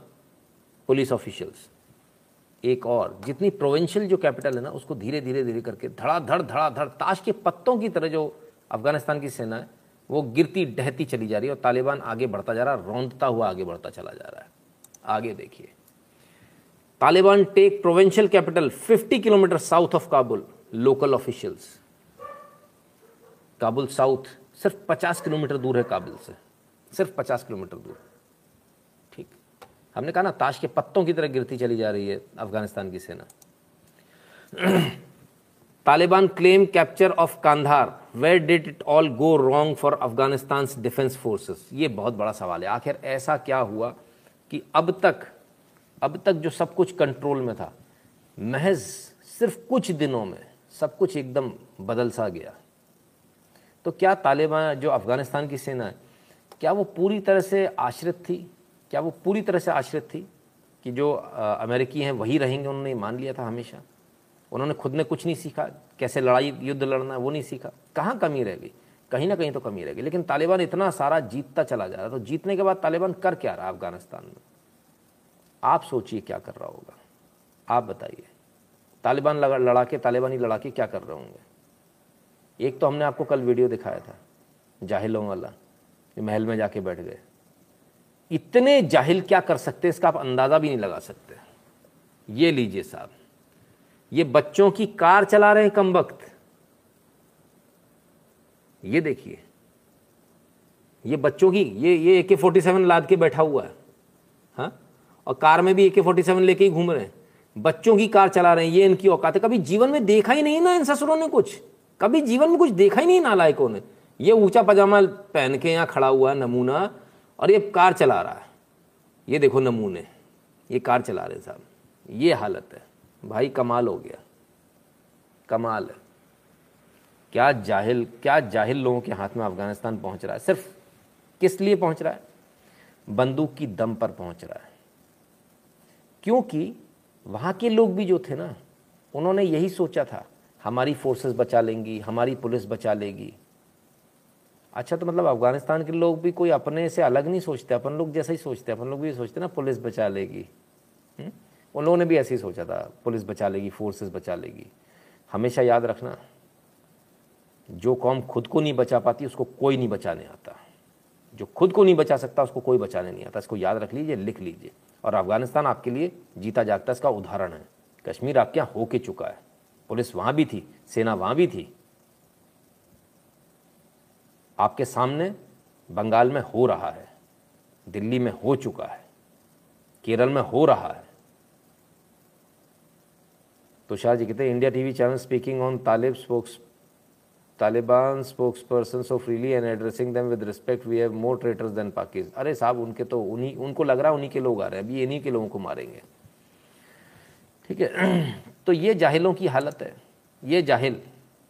अब सवाल ये उठता कि आखिर गलती हुई कहाँ? क्या आ, अमेरिका की फोर्सेस के निकलते ये सारी गड़बड़ हो गई? हो सकता है। तो इतना समय जब मिला था कितना बीस साल रहा मेरे ख्याल से अमेरिका में? तो इतना समय जब मिला था तब क्या कर रहे थे? अगर आपके पास गन्स नहीं थी तो इतने में तो फैक्ट्री लग जाती है के फोर्टी सेवन की। गोलियाँ नहीं थी तो गोलियाँ मिल जाती। सवाल इससे पलट ये है कि इतनी इतनी भारी भारी गन्स ए के फोर्टी सेवन चलो कंधे पे लाद ली जितनी गोलियाँ ये चला रहे हैं, ये गोलियाँ कोई हल्की नहीं होती, बहुत भारी होती है। बॉक्स में होती, बहुत भारी होता। तो एक एक बॉक्स तो ये एक मिनट के अंदर, एक मिनट के अंदर ही फायर कर देते हैं। तो जब इतनी गोलियाँ चला रही हैं, गोलियाँ आ कहाँ से रही है? और इन जाहिलों के पास, जिनके पास पहनने को प्लास्टिक के जूते हैं, गोलियाँ दे कौन रहा है? ये इन्वेस्टमेंट कौन कर रहा है? ये बंदूकें इनके पास कैसे आ रही है? ये चीज़ें कैसे आ रही हैं? कौन दे रहा है इनको? और ये पंद्रह दिन के अंदर इतने एग्रेसिव कैसे हो गए? इतना सारा कुछ कैसे आ गया? ये पंद्रह दिन पुरानी तस्वीर। इसको देखें आप। इससे आपको समझ में आ जाएगा कि आखिर चल क्या रहा है। ठीक है? ये हैं इनके पीछे। क्लियर है? तो ये इनके पीछे है।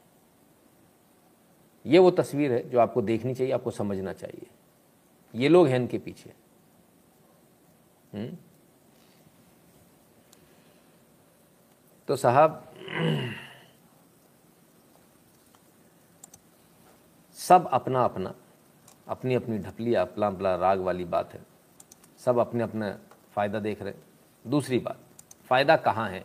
ज़रा इसको समझिए आप। फ़ायदा वहाँ है जहाँ आप सोच भी नहीं सकते, जहाँ ये आपको समझने में थोड़ी सी दिक्कत होगी।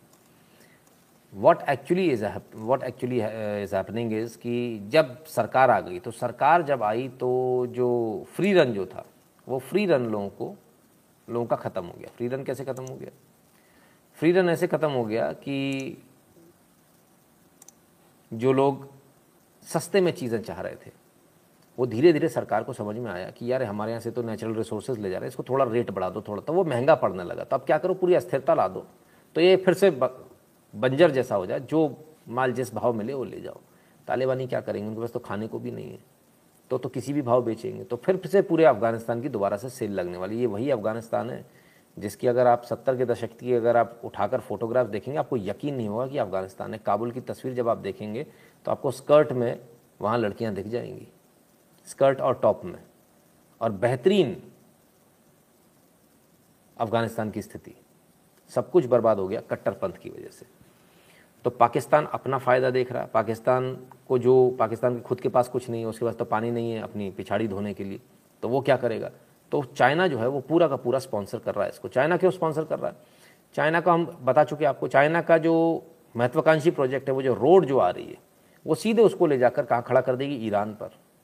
सऊदी में खड़ा कर देगी और सऊदी से यूरोप में कनेक्ट हो जाएगा। तो चाइना अपने बहुत दूर की सोच रहा है, पचास साल दूर की सोच रहा है। और चाइना से लड़ने के लिए सिर्फ़ एक ही चीज़ बची है।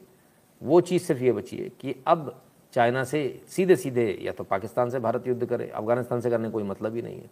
आप नई कार लाते हो तो साइकिल वाले से नहीं लड़ते हो। साइकिल वाला अपनी साइकिल फेंक के चला जाएगा, आपकी कार सत्यानाश हो जाएगी स्क्रैचेज आ जाएँगे डेंट पड़ जाएँगे।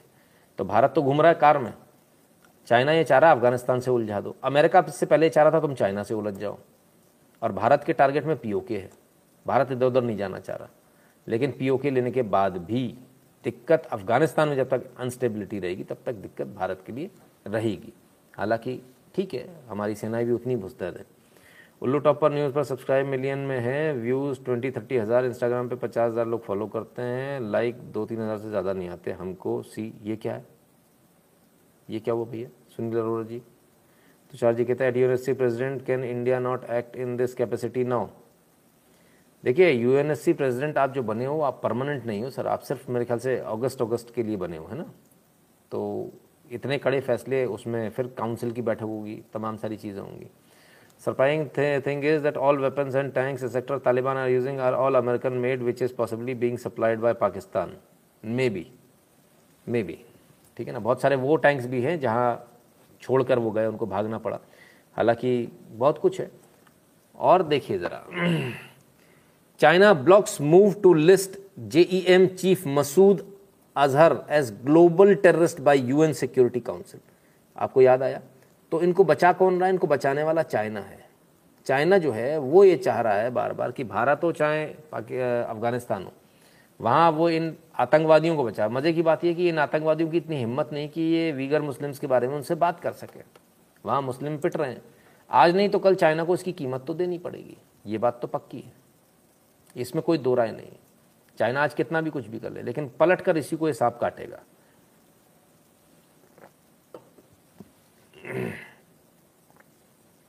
रॉ मटेरियल के लिए तो यूएस पहले ही नाइन सेवन के ज़रिए पैर पसारे थे। हम्म बिल्कुल। वही वही सारी चीज़ें।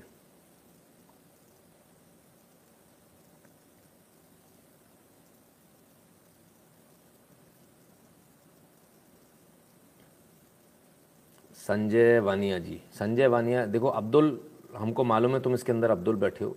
तो इस फेक आईडी से आने का कोई फ़ायदा नहीं है, ठीक है? तुम इतने जाहिल, इतने नालायक हो, इतने मदरसा छाप हो कि तुमको ये समझ में नहीं आता न्यूज़ में और नफरत फैलाने में क्या फ़र्क होता। है नफरत फैलाना होता है जो बेसिर पैर की बात होती है। जो बैठ के करते हैं ना, वो वीडियो दिखाए थे तो कैसी मिर्ची लग गई थी सबको। ऐसी वीडियो मत दिखाया करो कि उनको देख के कुछ हो जाएगा, अब कुछ हो जाएगा, कुछ हो जाएगा। वो होता है बेवकूफ़ी। हम यहाँ न्यूज़ का एनालिसिस करते हैं न्यूज़ सबूत के साथ दिखाते हैं। अगर आप इतने जाहिल इतने वाहियात इतने घटिया आदमी हो कि आपको समझ में नहीं आता तो भाई मैं कुछ नहीं कर सकता तुम्हारा है ना? तुम अपना समझ गए ना? हम्म, ठीक है। कल भाई साहब ऑयल मांग रहे थे समझ लो आप बात को। ठीक है आइए। अब और आगे की बात सुनिए। क्या हो रहा तालिबान में? China prepares to recognise Taliban as legitimate ruler of Afghanistan China पूरी तरह से तैयार है कि अफ़गानिस्तान की जो आतंकवादी संगठन है, इसको मान्यता देने को, सरकारी तौर पर। और ये रहे साहब, ये इस तरह से घूमते हैं वहाँ। ये रॉकेट लॉन्चर फॉकेट लॉन्चर ये देखिए कितनी बुरी हाल है बाइक के। पूरी टूटी पड़ी है। सब जुगाड़ की चीज़ है, बोरी बंदी हुई है बाइक के ऊपर। ठीक है, ये हालत है इनकी। लेकिन रॉकेट लॉन्चर देखिए, इतने महँगे जो आप और हम नहीं खरीद सकते। हम्म? तो चाइना तैयार है भाई अफ़गानिस्तान को मान्यता देने के लिए। क्या बात है? बहुत बढ़िया। हमें तो पता ही नहीं था। तो चाइना तो खुलकर सामने आ रहा है। इसमें तो कोई दौरा है ही नहीं। चिदम्बर जी कहता है I M F is planning to give 2.77 billion again to Pak with no conditions attached क्या बात है? वेरी गुड बहुत बढ़िया। तो अभी अस्थिरता और फैलेगी एशिया में, है ना? भारत को इसका काउंटर कुछ ना कुछ चाइना के अंदर ढूंढना पड़ेगा। चाहे वो वीगर मुस्लिम्स हों, चाहे मंगोल हों, चाहे कोई और हो। ये काउंटर भारत को बहुत जल्दी ढूंढना पड़ेगा, क्योंकि अब सीधे सीधे लड़ाई तो है नहीं, अब लड़ाई प्रॉक्सी वॉर है। तो प्रॉक्सी वॉर प्रॉक्सी से ही लड़ा जाएगा। तो अगर आप सोच रहे हैं कि सिर्फ़ चाइना में ही लोग सपोर्ट कर रहे हैं तो आप थोड़ी सी गलत फहमी में आइए।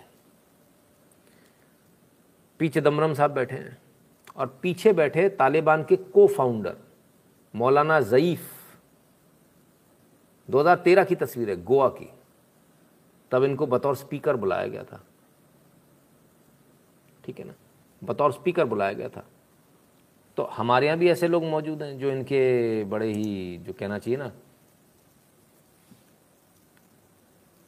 इनके प्रति नरमी रखते हैं, इनको सर्वे सर्वा मानते हैं। हम्म? आइए। Former finance minister P Chidambaram seen with Taliban leader. Massive controversy erupt Times Now ठीक है ना? तो साहब, ये तो स्थिति हमारे यहाँ कि आप इन्हें हटाइए, हमें लाइए। आप इसको क्या बोलेंगे? स्पीकर के तौर पर यहाँ बुलाया जाता है कि भाई आप बोलिए। आप तो इंटेलेक्चुअल है। इंटेलेक्चुअल मीट थी साहब। इंटेलेक्चुअल मीट में आए थे और इंटेलेक्चुअल मीट में ये बैठे हैं।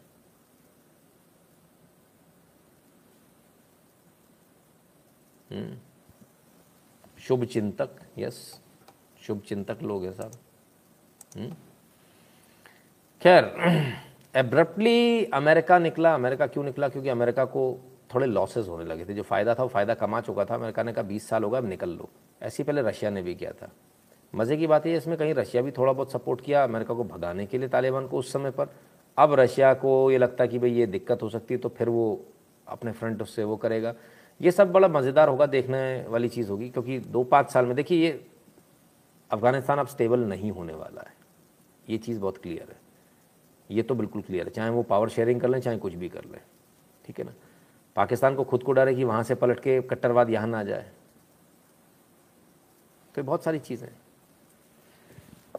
इसी बीच क्या हुआ? अमेरिका ने अपने लोगों को वहाँ से निकालना शुरू कर दिया था। US department of defence will send troops in Afghanistan to evacuate embassy staff from Kabul announces Pentagon press secretary John Kirby तीन इन्फेंट्री बटालियंस को भेज रहा है, जो काबुल एयरपोर्ट को गार्ड करेंगे और काबुल एयरपोर्ट पर पहुँच जाएँगे 24 से 48 घंटे में और काबुल को गार्ड करेंगे। लगभग तीन हज़ार ट्रूप्स है। ठीक है ना? लेकिन ये वहाँ अफ़गानिस्तान के लिए लड़ने नहीं जा रहे ये सिर्फ़ अपने लोगों को निकालने के लिए जा रहे हैं ना? तो कोई ये ना सोचे अफ़गानिस्तान को निकालने के लिए। बहुत सारे लोग ये सोच रहे होंगे भारत क्यों नहीं लड़ रहा? भारत क्यों नहीं लड़ रहा? देखिए, भारत इसलिए नहीं लड़ रहा, बहुत स्पष्ट बात है कि भारत अपने विकास की यात्रा पर चल रहा है। भारत के पास एक चमचमाती नई कार है तो किसी भी कबाड़ी साइकिल वाले से नहीं भिड़ेगा। ठीक है? क्योंकि वो उससे, उसको सिर्फ़ नुकसान होगा। भारत को कोई फ़ायदा नहीं होगा, क्योंकि वहाँ आप जब पीछे से लगातार रसद इनको मिलती रहेगी, आप कितने लोगों को मारोगे आप? ये इतना आसान नहीं। जो अमेरिका नहीं कर पाया, वो हम कैसे कर लेंगे? So it is not an easy task फिर आपके ऊपर ह्यूमन राइट्स वायलेशन तमाम सारी चीज़ें हो जाएँगी, यदि आपने ज़रा सा भी ये किया तो। है ना हम्म ठीक है। ताइवान वाला कार्ड इंडिया ऑलरेडी खेल रहा है अमेरिका भी खेल रहा है सब खेल रहे हैं। अमेरिका ज़्यादा खेल रहा है, इसलिए इंडिया थोड़ा सा पीछे है उसमें। इंडिया दूसरों को लड़ा के मज़े लेने वालों में से। तो फ़िलहाल इंडिया यही कर रहा है और यही अच्छी स्ट्रैटेजी करना भी यही चाहिए।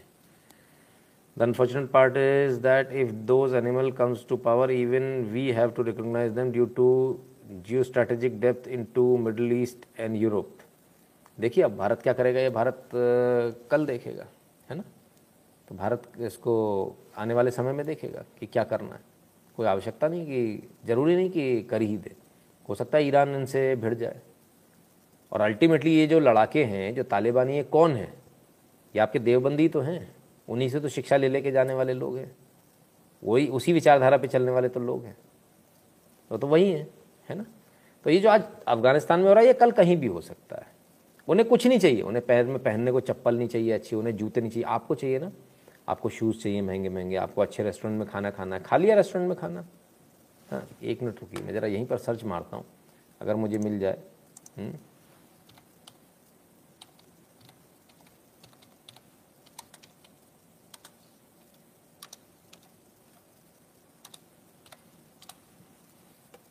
अगर मुझे मिल जाए, मिल ही गया चलिए साठ सत्तर के दशक में अफ़गानिस्तान की जो स्थिति थी, ज़रा वो दिखा देता हूँ ये अफ़गानिस्तान है। ये अफ़गानिस्तान है। आज जो आप बुरका वाली लड़कियाँ देख रहे हो ना, ये अफ़गानिस्तान में कभी नहीं था। ये तालिबान से पहले की तस्वीर है। ये इसके बाद जैसे ही कट्टरपंथी उभरे, वो बुरके वाले, मस्जिद में नहीं जाने देंगे वाले, तब ये स्थिति हुई। ठीक है ना? तब ये स्थिति हुई। और ये पहले भी थे वहाँ। तब देखिए पीछे सूट वाला भी और ये ऊँचे पजामे वाला भी है। लेकिन तब ये इतने बोल नहीं पा रहे थे। लेकिन धीरे धीरे करके इन्होंने पावर, बंदूक की पावर इन्होंने ली, लोगों को मारते चले गए। ये देखिए, ये आपको मिनी स्कर्ट वाली लड़कियाँ भी दिख जाएँगी। ठीक है ना? तो ये ये था अफ़गानिस्तान। यहाँ से, यहाँ तक पहुँचने में इनको ज़्यादा समय नहीं लगा। ठीक है ना?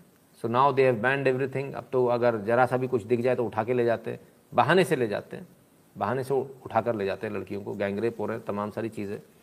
तो ये चीज़ है ये क्यों चीज़? है ये क्योंकि उस समय जो स्कर्ट वाले जो लोग दिख रहे हैं ना, लड़कियाँ दिख रही हैं ये सारे, तमाम सारे लोग जो दिख रहे हैं, ये यही कर रहे थे। हमें तो अपनी ज़िंदगी जीनी है। हम तो अपना जिएँगे। हमको अच्छा रहने को मिल रहा अच्छा खाने को मिल रहा। हम क्यों चक्कर में रहा ये लोग कभी नहीं हो पाएँगे। वो भी इसी गलत फहमी में थे। तो आपको अपने समाज के अंदर लड़ा के ऐसे लड़ाकों से लड़ने के लिए लड़ाके पैदा करना पड़ता है। पैदा अगर आप नहीं करोगे तो फिर आपको दिक्कत आएगी। वो लड़ाके क्यों पैदा होंगे? क्योंकि अगर वो लड़ाके पैदा होंगे तो उनका खाने खर्चा कहाँ से आएगा? तो जो समाज ये नहीं कर पाता है, वो करते हैं। वो जाता है उनकी तरफ़ से, सब हर घर में से, एक सर्टेन परसेंटेज जब आपके ऐसे नहीं जाता, जिन, इनके ऐसे नहीं गया तो ये ख़त्म हो गया आज, है ना? आज इनको बुरकों में ओढ़ना पड़ रहा है, इनकी जो बच्चे हैं, उनको, उनके गैंग रेप्स हो रहे हैं, तमाम सारी चीज़ हो रही तो उनके फोर फादर्स ने नहीं सोचा, इसलिए आज इतनी परेशानी में कल ये किसी और जगह भी हो सकता है। सजग रहने में ज़्यादा भलाई है। So you're saying Shia Iran versus Sunni Afghan will happen पूरे पूरे चांसेस ऐसा हो सकता है हुँ? हम्म? सरकार और पुलिस तो है ना, सब संभाल लेगा हाँ वो आप आप आराम से ये गलत फहमी पाले रही है वहाँ पर भी यही गलत फहमी पाली थी इन लोगों ने हम्म? कहाँ से कहाँ आ गए हम्म? बड़ा गज़ब लगता है देखकर तो ये अफ़गानिस्तान की गलती है अफ़गानिस्तान के जो फोर फादर्स हैं, उनकी गलती है उनके जो पूर्वज थे उनसे गलतियाँ हुई उस गलती का खामियाजा। इनको इस तरह से भुगतना पड़ा। सो so, कभी अफ़गानिस्तान ऐसा था आज अफ़गानिस्तान ऐसा है। क्यों? क्योंकि वहाँ के लोग जो वहाँ की जो आवाम है जो जनता है वो जागरूक नहीं हुई। अगर आप जागरूक नहीं होगे तो आपको यहाँ से यहाँ से यहाँ आने में ज़्यादा समय नहीं लगेगा। यहाँ आने में ज़्यादा समय नहीं लगेगा। ठीक है ना? ये सिर्फ़ थोड़ी सी दूरी है। आपसे चूक हुई, सावधानी हटी, दुर्घटना घटी। हम्म? तो इतनी सी बात है। तो no police no administration no politician will ever come no political party will ever come दुनिया में कहीं नहीं आई। ये आ रही है तो देख लो उसकी क्या हालत है अफ़गानिस्तान में। ठीक है ना? कोई आपके बचाव के लिए नहीं आएगा। विश्व में कहीं भी ऐसा नहीं होता। अमेरिका में, अमेरिका किसने बसाया? अच्छी विकास किसने किया अमेरिका में? वाइट्स ने जाकर। वाइट्स की आज क्या स्थिति है अमेरिका में? बीएलएम चल रहा है ब्लैक लाइव्स मैटर घुटने टेक के माफ़ी मांगो। वो कुछ नहीं कर पा रहे। कुछ नहीं बिगाड़ पा रहे उनका। अंदर मन मसक के रह जा रहे हैं यार, ये तो रहने लायक जगह नहीं बची। वो भी ये सोच रहे रहने लायक जगह नहीं बची। क्राइम हो रहा है। वो आते हैं ब्लैक चाकू मारते हैं, छीन के ले जाते हैं। कुछ नहीं फ़र्क पड़ता उनको। जेल भेज दो, कुछ भी कर दो। तो वो भी कुछ नहीं कर पा रहे। क्यों? क्योंकि उनको भी डर है, वहाँ की सरकार को इनका वोट चला जाएगा। आज जो सरकार आई है, वो उन्हीं ब्लैक वाला ब्लैक से ही लेकर आई है वोट। और ब्लैक्स जो हैं, और उसमें सबसे बड़ी जो परेशानी थी, वो हिंदुस्तानियों की थी। उनको ग्रीन कार्ड चाहिए थे, उनको फलान चाहिए थे, इसलिए उन्होंने ट्रंप को हराया। आज वो हिंदुस्तानी परेशान हो रहे हैं। ना ग्रीन कार्ड मिल रहा है, ना कुछ हो रहे हैं। ब्लैक्स तो फिर ब्लैक्स है। गाड़ियों में जाएँगे तो वूफर वूफर लगा के खूब तेज गाने बनाते हो। मतलब न्यूसेंस उन्होंने क्रिएट करना हर जगह। वो स्थिति है उनकी। उनसे लड़ कोई सकता नहीं है। मारते पकड़ के, है ना?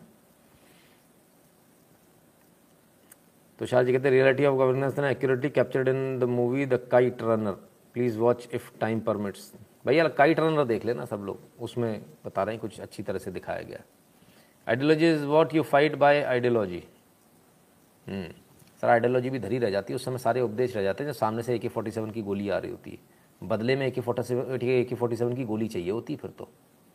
ढाल भी काम नहीं आती। आपके पास दम है, लड़ने का तो आप लड़ पाओगे, नहीं तो उसके बाद तो फिर आइडियोलॉजी लेके बैठे रहना, कुछ फ़ायदा नहीं होता। तो देखिए, सब चीज़ों की अपनी वैल्यू आइडियोलॉजी की अपनी वैल्यू है, लड़ाई की अपनी वैल्यू है। अगर आप लड़े नहीं तो भारत तो भुगत चुका है तो आप, आपकी किस्मत अच्छी थी, पलट गए। नहीं तो तो आतंकवादी आपके ऊपर राज तो कर रहे थे आके। मुगल शासन जिसे कहा जाता है, वो आतंकवादी तो थे, वो आपके ऊपर राज वो तालिबानी तो थे। जिनको ये समझना है कि तालिबान क्या है या जिनको ये समझना कि उस समय क्या भारत के अंदर स्थिति रहेगी वो आज के तालिबान को देख लें। आप ये सब किताबें हिस्ट्री भूल जाओ, किताब के पन्ने सब झूठे हैं। वो ऐसा हुआ, उन्होंने इनके लिए भी किया, उनके लिए भी किया, ऐसा भी बनाया। ये बनाएँगे? आपके सामने दिख रहा है। ये बनाएँगे कुछ? जो लड़कियों को उठा उठा के इस ज़माने में, आज के ज़माने में, गैंगरेप रहा है, चौड़े में, ग्राउंड में छोड़ देते हैं कपड़े उतार के, जिसका मन करे करते रहो। ये अफ़गानिस्तान के अंदर चल रहा है। लड़कियाँ नहीं मिल रही तो अब लड़के ले जा रहे हैं। लड़कों से खेलेंगे। लड़कों को घुमा रहे हैं बिना कपड़ों घूमते रहो। गोल चक्कर बना दिया, इसके बाहर नहीं निकलना। निकले तो गोली मार दी। नहीं तो नोचते खसोटते रहेंगे पचास पचास साठ साठ लोग। ये स्थिति है। समझ में आ जाए तो अच्छी बात है, नहीं आए तो कोई बात नहीं। तो जिन लोगों को पुराना इतिहास, जो पन्नों में पलट रहे हैं ना कि उसमें तो ऐसा लिखा है, फलाना तो ऐसा था, औरंगज़ेब तो ऐसा था, ये तो वैसा था।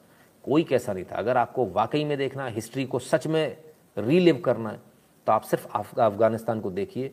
एक एक खबर अफ़गानिस्तान की तालिबानियों की आप पढ़िए, आपको अंदाज़ा लग जाएगा इससे कितना ब्रूटल वो ज़माना रहा होगा, जिस ज़माने में कोई मीडिया नहीं था, कोई डर नहीं था यूएन जैसा। किसी प्रकार का डर नहीं था कि दूसरा वाला आके गोली मार देगा, बम मार देगा ड्रोन्स नहीं थे, कुछ नहीं था। तब क्या रहा होगा? ज़रा अंदाज़ा लगाइएगा। ठीक है ना? सोचिएगा ज़रा। आपको मालूम चल जाएगा कि क्या भुगता है आपके पूर्वजों ने। ये आपको हिस्ट्री किताबों में नहीं मिलेगा हिस्ट्री किताबों में सिर्फ़ झूठ मिलेगा, सच नहीं मिलेगा। सच अगर आपको जानना तो आज आप, आज का तालिबान देख लीजिए, अंदाज़ा लगा लीजिए मुगल कैसे आतंकवादी रहे होंगे। आपको अंदाज़ा लग जाएगा इससे, है ना? जो लोग अपने आप को मुगल से जोड़ रहे हैं, उनको बता दूँ कि आपकी ही पूर्वजों की, आपके घर में जो बहन बेटियाँ जो पूर्वज रही हैं उन्हीं के गैंगरेप हुए होंगे और उन्हीं को कहा होगा, तुझे मार देंगे, तभी आप कन्वर्ट हुए हो। आप कन्वर्ट नहीं होते वरना। इसलिए उनसे मत जोड़ो अपने आप को। आप हो इधर वाले। यही डीएनए बताया गया था। हमारा डीएनए सेम है। बताने का मतलब सिर्फ़ ये था कि पिताजी एक ही हैं। हम ही हैं, शुद्ध हिंदी में कहें तो। है ना? इसलिए आप बिल्कुल टेंशन मत लीजिए। उनसे मत जोड़िए अपने आप को। जिन्होंने आपके परिजनों को मारा, जिन्होंने अत्याचार किया, उनसे मत जोड़िए अपने आप को। उनसे जोड़ के कुछ नहीं मिलेगा आपको। उनसे जोड़ के सिर्फ़ नफरत पलेगी आपके मन में। आज जो अफ़गानिस्तान में हो रहा, वही भारत में हुआ था पहले। इससे भी बदतर हुआ था। तो आप अंदाज़ा अंदाज़ा लगा लीजिए। ठीक है? तो और बहुत सारे लोग जो है, जो सीधे गाली देते हैं। गाली देने सर कुछ नहीं होगा। आप समझाइए, अगर समझा सकते हैं। अगर आपके अंदर कैपेसिटी नहीं है तो कम से कम गाली मत दीजिए। उधर उनको गाली देनी, देते रहने दीजिए। वो ना समझे, मूर्ख है। करने दीजिए। उनका है। चलिए तो आगे बढ़ें। दिल्ली की खबर पर आ जाते हैं। दिल्ली की खबर क्या? ज़्यादा लेट तो नहीं हो रहा है? चलाऊं या बंद कर दूँ?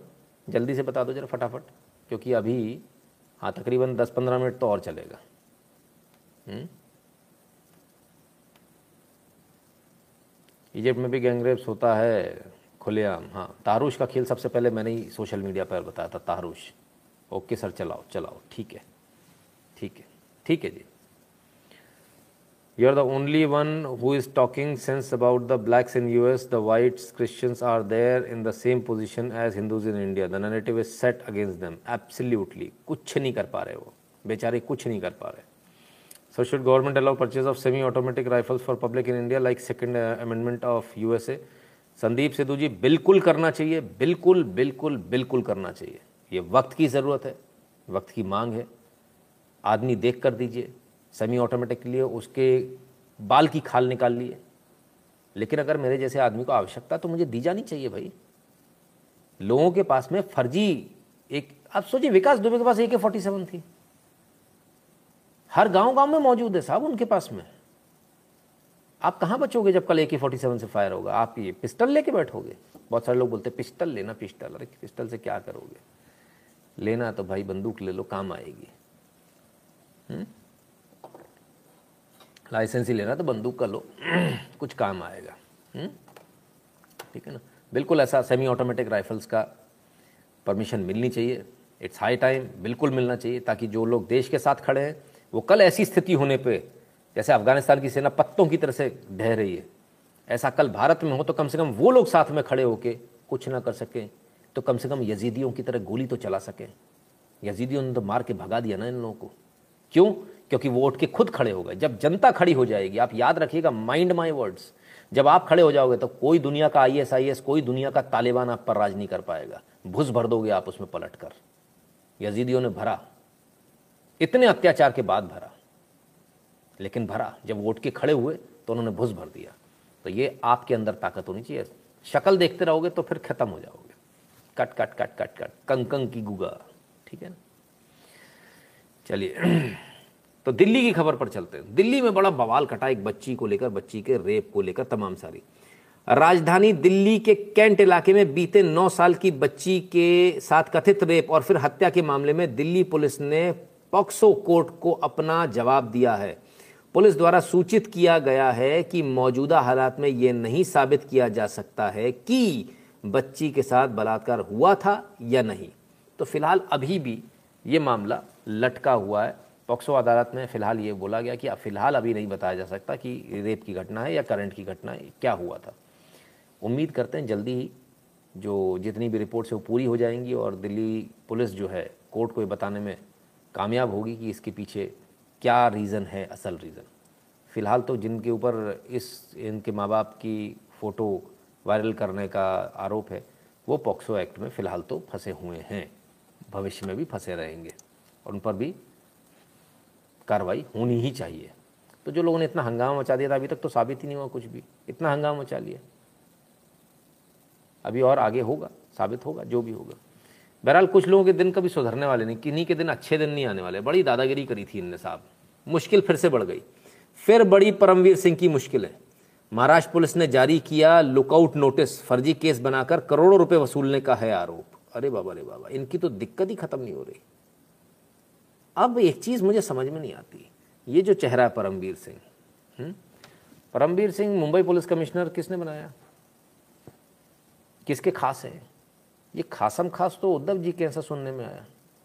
तो महाराष्ट्र का गृह मंत्री कौन है जिसके अंदर पुलिस रहती है? काम कैसे हो रहा है? तो क्या मतलब आपकी ही सहयोगी पार्टी अब इनको फंसा रही है घुमा फिरा के? परमवीर सिंह से बयान लेने, इनको इनको लपेटने के? कहीं ना कहीं ऐसा नहीं लगता कि शिवसेना की जड़ें काट रही है? एनसीपी और कांग्रेस मिलकर पहले शिवसेना को ख़त्म करो, फिर देखेंगे। तो जो बहुत खासम खास सालार था, वज़ीर था जो ठाकरे शतरंज का। वो वज़ीर अब चारों तरफ़ से घेर लिया गया है। उस वज़ीर को पीटने की तैयारी हो चुकी है। राजा को बहुत ज़्यादा टेंशन है कि अगर वज़ीर चला जाएगा तो क्या होगा, लेकिन राजा टस से मस नहीं हो पा रहा क्योंकि राजा ऑलरेडी जिन जिंच हो चुका है। तो राजा को समझ में नहीं आ रहा, मैं चलूँ तो चलूँ क्या? और कांग्रेस और एनसीपी ने बुरी तरह से फंसा दिया है शिवसेना को। शिवसेना ना इधर की रही है, ना उधर की रही है। चलिए, देखिए क्या होता है। ये तो वक्त बताएगा। महाराष्ट्र की राजनीति भी अपने आप में बड़ी मज़ेदार है, जहाँ शिवसेना धीरे धीरे शव में कन्वर्ट होती जा रही है धीरे धीरे मरती चली जा रही है। शिवसेना को ये बात क्यों नहीं समझ में आ रही? मुझे अभी तक ये समझ में नहीं आया।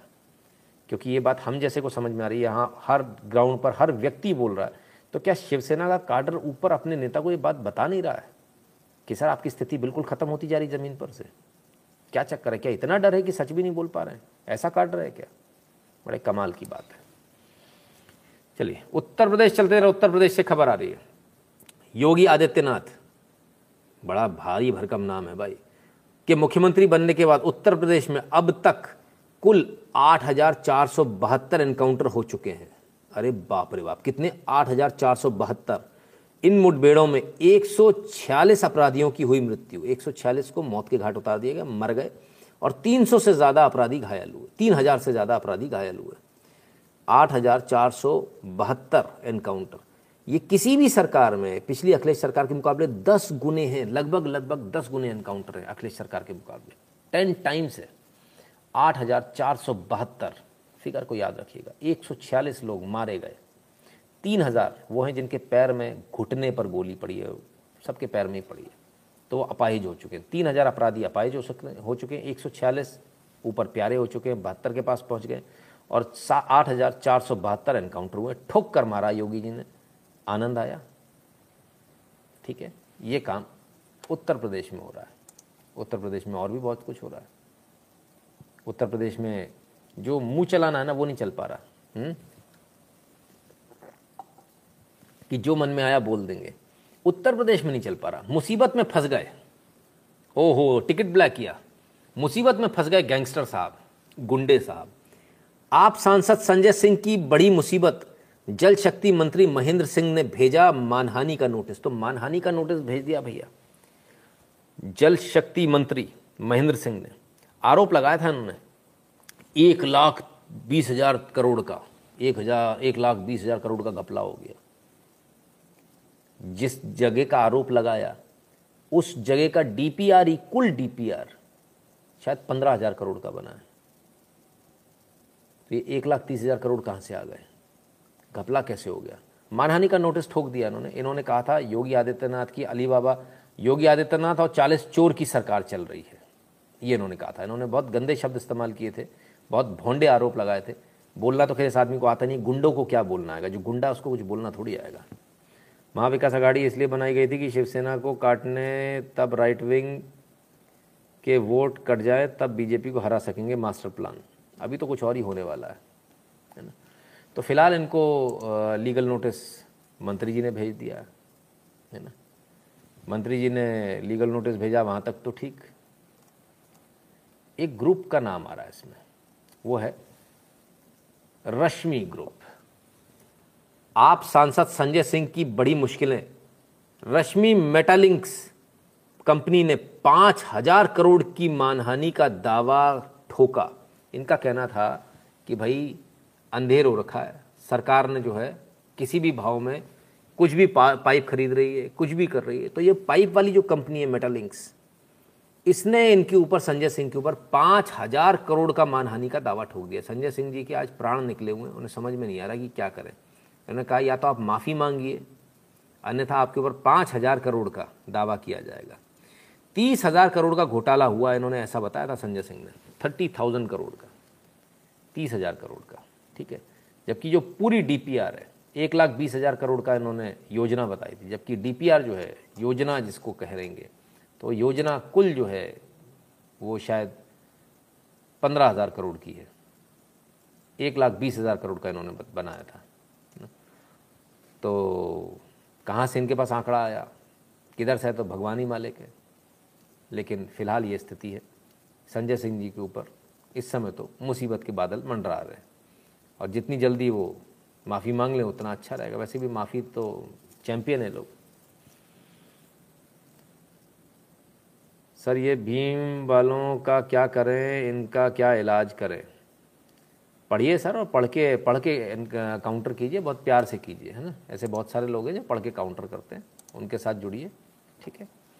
उत्तर प्रदेश की बात चल रही है, उत्तर प्रदेश की एक खबर और ले लेता हूँ, जरा जल्दी से। यूपी किराए के मकान में चल, चला रहे थे फर्जी टेलीफोन एक्सचेंज। एसटीएफ ने ऐसे किया गिरफ़्तार। दो लोगों को गिरफ़्तार कर लिया। फर्जी टेलीफोन एक्सचेंज चला रहे थे। ठीक है कौन कौन चला रहे थे? आइए, जरा इनके नाम ढूंढे। अपन हर बार नाम ढूंढते ना, इनके नाम ढूंढते।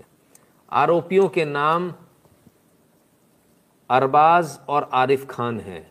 ओ हो हो हो। तो फर्जी टेलीफोन एक्सचेंज चला रहे थे। किसकी उस पर चला रहे थे? ये बांग्लादेश में बैठा हुआ एक शख्स है, वो चलवा रहा था। तो जितने कॉल्स है ना इधर से उधर जाने वाले, वो ये करवा रहा था। तो पकड़े गए, धर लिए गए, क्योंकि सख्ती बहुत ज़्यादा इस समय, पंद्रह अगस्त के चलते। तो ये जो कॉल राउटिंग का काम जो कर रहे थे, फर्जी टेलीफोन एक्सचेंज जो चला रहे थे, जो सरकार की निगाह में नहीं आती है कॉल्स, वो कॉल पकड़ लिया गया, वो इनको पकड़ लिया गया। चलिए, थोड़ा और आगे चले। 24 साल का व्यक्ति अरेस्ट किया गया सहारनपुर से for creating fake voter ID by hacking into ECI website says police fake voter ID बना रहा था ये बैठकर। ठीक है ना? और इसने दस हज़ार फेक वोटर आईडी बना भी लिए, दस हज़ार। हैकिंग इनटू ईसीआई वेबसाइट ये गलत खबर है। क्यों मैं आपको बताता हूँ? हैक नहीं हुआ स्लिप इन कर गए, ठीक है ना? और कैसे बना रहे थे? कौन बना रहा था ये? आइए ज़रा देखें। नाम तो हम हर बार ढूंढते हैं ना, नाम इधर भी ढूंढ लेते हैं, ठीक है? आइए। The Uttar Pradesh police on Thursday arrested Vipul Saini and Nakur towns Vipul Saini और नकुर को पकड़ा गया। अब ये जो है बैचलर ऑफ़ कंप्यूटर एप्लीकेशन किया हुआ, उसने बीसीए किया हुआ है, ठीक है? लेकिन ये देश के साथ गद्दारी कर रहा था। इसको कितने पैसे मिलते थे? आइए ज़रा देखें। ये पूरा मैटर क्या है? ये पूरा मैटर इस प्रकार से, पहले इसके पैसे देख लें कितने। इसको सौ से दो सौ मिलते थे। सिर्फ़ सौ से दो सौ और कौन देता था इसको ये पैसे? दस हज़ार फेक आईडी बनाए इसने। देता कौन था इसको पैसे? अरमान मलिक मध्य प्रदेश से। ये इसको पैसे देता था। तो ये नकुल और जो दूसरा है, दोनों जेल जाएँगे अरमान मलिक के चक्कर में। और मलिक ही इसको पैसे भेजता था साठ लाख रुपए, साठ लाख रुपए इसके अकाउंट में पाए गए हैं। ठीक है ना? सैनी के अकाउंट में साठ लाख रुपए पाए गए। दस हज़ार फेक वोटर आईडी इन्होंने बना दी, पकड़े गए हैं। ये सब कैसे हुआ? एक एजेंसी को आउटसोर्स किया था। जैसे अपन एजेंसी को आउटसोर्स करते ना भाई तुम इसके रीप्रिंट कर देना कार्ड्स को। कार्डों को रीप्रिंट कर देना। तो वो जो एजेंसी का बंदा था, उसने इनको दे दिया। बोले, तुम कर दिया करना, तुम अपनी जगह पर। उस पासवर्ड का मिसयूज करके ये वेबसाइट में चला गया और उस वेबसाइट से इसने दस हज़ार फर्जी वोटर कार्ड छाप कर निकाल दिए। दस हज़ार फर्जी वोटर कार्ड एडिटिंग करके। ठीक है? पकड़े गए। अभी तो उत्तर प्रदेश में चुनाव होना है, तब ये अभी से हालत है। सोचिए आप क्या हाल होगा। क्या हाल होगा? क्या क्या नहीं करने की प्रयास है। आप सोचिए, कभी ट्विटर कभी कुछ कभी कुछ। कोई कसर नहीं छोड़ रहे कैसे भी करके सत्ता में आना है। कैसे भी करके योगी को हटाना है। कोई कसर नहीं छोड़ रहे खैर, इनको अरेस्ट करने से होगा क्या? क्या होने वाला है? कुछ नहीं होने वाला। अगर आपको लगता है कुछ होगा, कुछ नहीं होने वाला है। बॉम्बे हाईकोर्ट ने इकबाल अहमद, कबीर अहमद को जमानत दे दी, जिन पर गैरकानूनी गतिविधि रोकथाम, यूएपीए अधिनियम, यूएपीए और विस्फोटक पदार्थ अधिनियम की विभिन्न धाराओं के तहत प्रतिबंधित संगठन Islamic State of Iraq and Syria ISIS में शामिल होने के आरोप लगाया गया था, जिन पर जिनके पास, जो यूएपीए में अंदर गए, जिनके पास विस्फोटक अधिनियम के ऊपर धाराएँ लगी, जो इस्लामिक स्टेट आईएसआईएस के लिए काम कर रहे थे, उनको भी जमानत दे दी बॉम्बे हाई कोर्ट ने। सबको धीरे धीरे जमानत दे दो भैया, क्या ज़रूरत है पकड़ने की? पकड़ने की आवश्यकता ही क्या फिर? काहे के लिए पकड़ें? जब सबको जमानत ही मिलनी तो सोचिए एजेंसीज का काम कितना मुश्किल है। अभी हमने आपको दिखाया जो हवा में उड़ के जो उसने लात मारी, कितनी मेहनत से पकड़ते हैं और कितना आसान है जमानत देना। छेड़ छोड़ दो जी। ब्रॉड डे लाइट में जब आपको सामने दिख रहा है, क्या ये जमानत दी जानी चाहिए इस प्रकार से? और कितनी मेहनत लगती है इनको पकड़ने में? हमने कल पर, कल भी आपको एक वीडियो दिखाया था जिसमें जो पूर्व अधिकारी थे, उन्होंने कहा था कि इतना आसान नहीं होता पकड़ना। एजेंसीज बहुत सोच समझ के पकड़ती हैं। किसी गलत आदमी को नहीं पकड़ती। है तब यह हाल है। क्या करें? और इतनी आसानी से ज़मानत मिल जाती, बड़ा बुरा लगता है। डायरेक्ट मार दें, इससे अच्छा है। सर, वही वाली बात है ना, फिर कानून संविधान ही आ जाता, फिर जो मार देगा, उसको जेल हो जाएगी, उसको तीन सौ दो में अंदर कर देंगे। हुँ?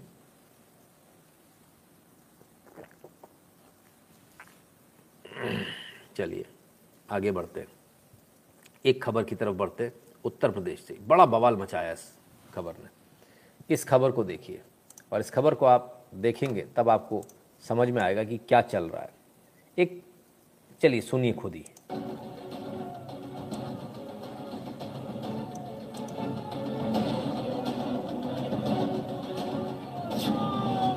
यूपी में आखिर हो क्या रहा? है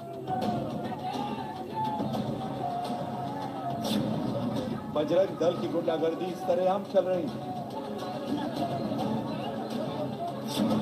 मुस्लिम शख्स से बजरंग दल वाले जय श्री राम के नारे लगवा रहे हैं। मुस्लिम शख्स को बजरंग दल वाले घसीट घसीट कर मार रहे हैं।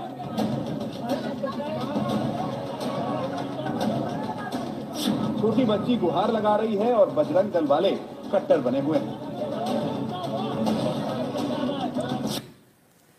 इस पूरे वीडियो को आपने देखा होगा।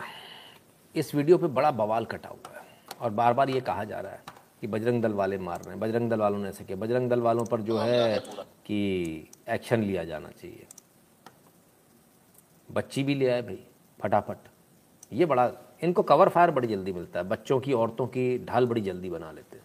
अब इस मामले को ज़रा देखिए असलियत इसके पीछे। झूठ तो आपने बहुत देखा होगा इसकी असलियत देखिए। ये रही असलियत आपके सामने।